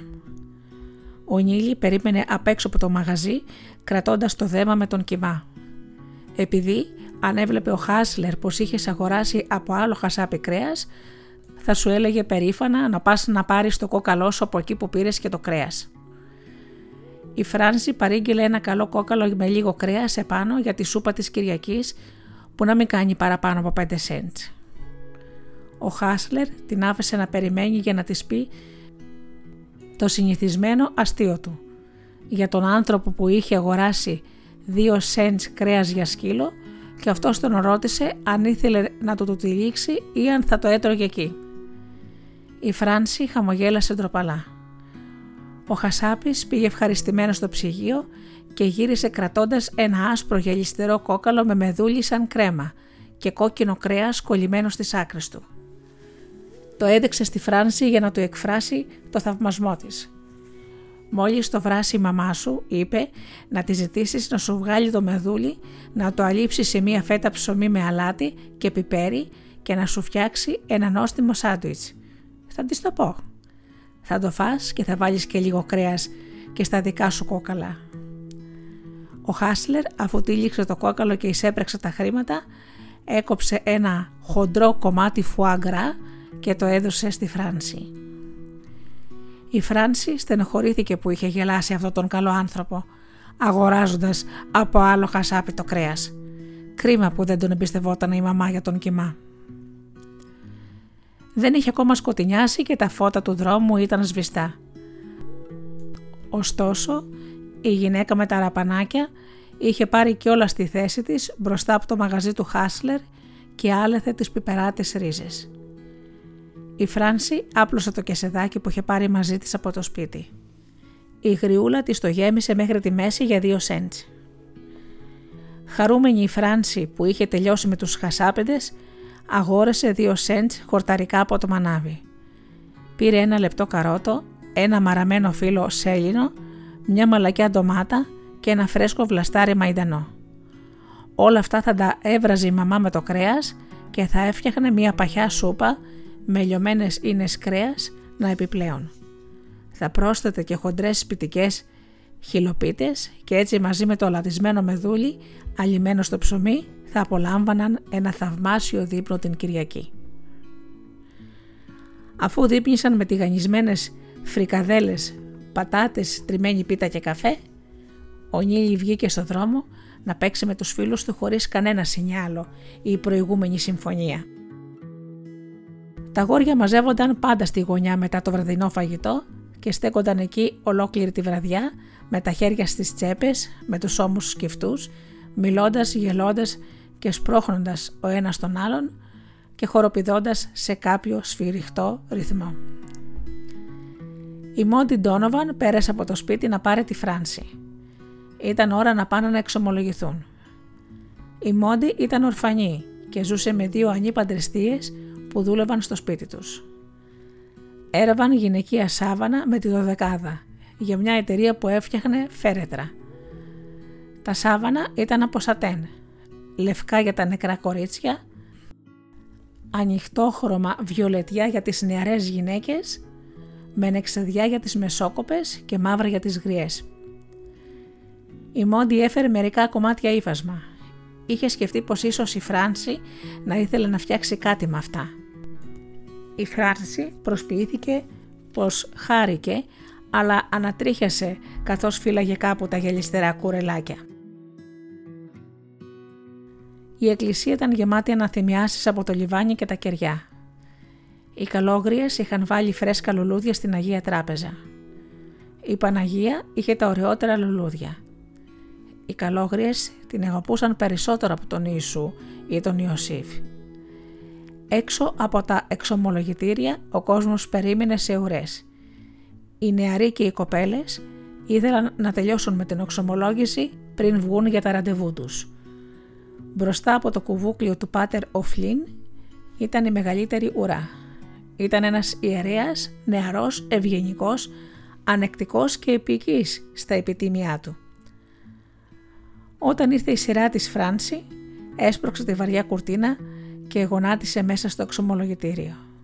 Ο ιερέας άνοιξε το πορτάκι που τον χώριζε από τον αμαρτωλό και έκανε το σημείο του σταυρού μπροστά από το καγκελωτό άνοιγμα. Άρχισε να ψιθυρίζει γρήγορα και μονότονα λατινικές φράσεις με κλειστά μάτια. Η Φράνση ένιωσε μια ανάμεκτη μυρωδιά από λιβάνι, κερί, λουλούδια, από ακριβό μαύρο ύφασμα και από τη λοσιόν ξυρίσματος του ιερέα. Ευλόγησε με πάτερ γιατί έχω αμαρτήσει. Εξομολογήθηκε γρήγορα τις αμαρτίες της και το ίδιο γρήγορα πήρε άφεση. Βγήκε από το εξομολογητήριο με το κεφάλι σκυμμένο πάνω από τα δεμένα σε στάση προσευχής χέρια της. Έκανε μια γονικλησία μπροστά από την Αγία Τράπεζα και ύστερα γονάτισε στα κάγκελα. Είπε τον κανόνα της, χρησιμοποιώντας το ροζάριο για να μετράει τις προσευχές της. Η Μόντι που έκανε πιο απλή ζωή είχε να εξομολογηθεί λιγότερες αμαρτίες και είχε βγει έξω πρώτη. Καθόταν στα σκαλοπάτια περιμένοντας τη Φράνση. Έκαναν μερικές βόλτες πάνω κάτω στο τετράγωνο με τα μπράσα τους περασμένα η μία γύρω από τη μέση της άλλης όπως συνήθιζαν οι φιλενάδες στο Μπρούκλιν. Η Μόντι είχε ένα σέντς. Αγόρασε ένα παγωτό σάντουιτς και κέρασε μία δαγκωματιά τη Φράνση. Σε λίγο η Μόντι έπρεπε να γυρίσει στο σπίτι της.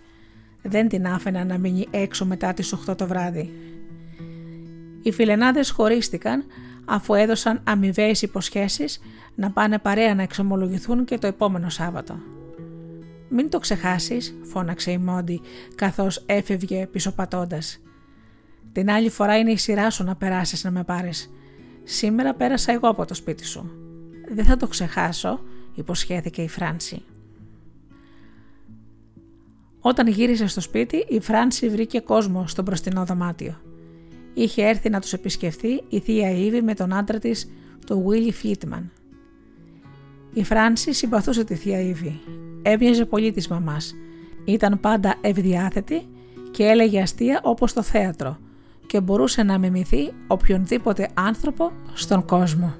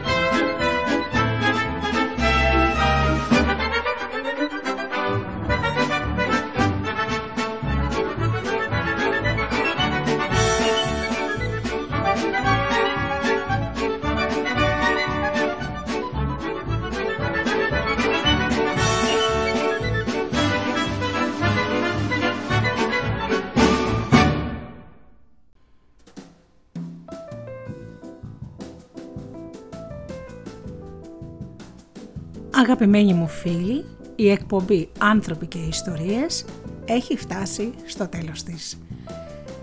Σας ευχαριστώ θερμά που ήσασταν εδώ μαζί μου και περάσαμε ευχάριστα με πληροφορίες, ιστορίες και τραγούδια.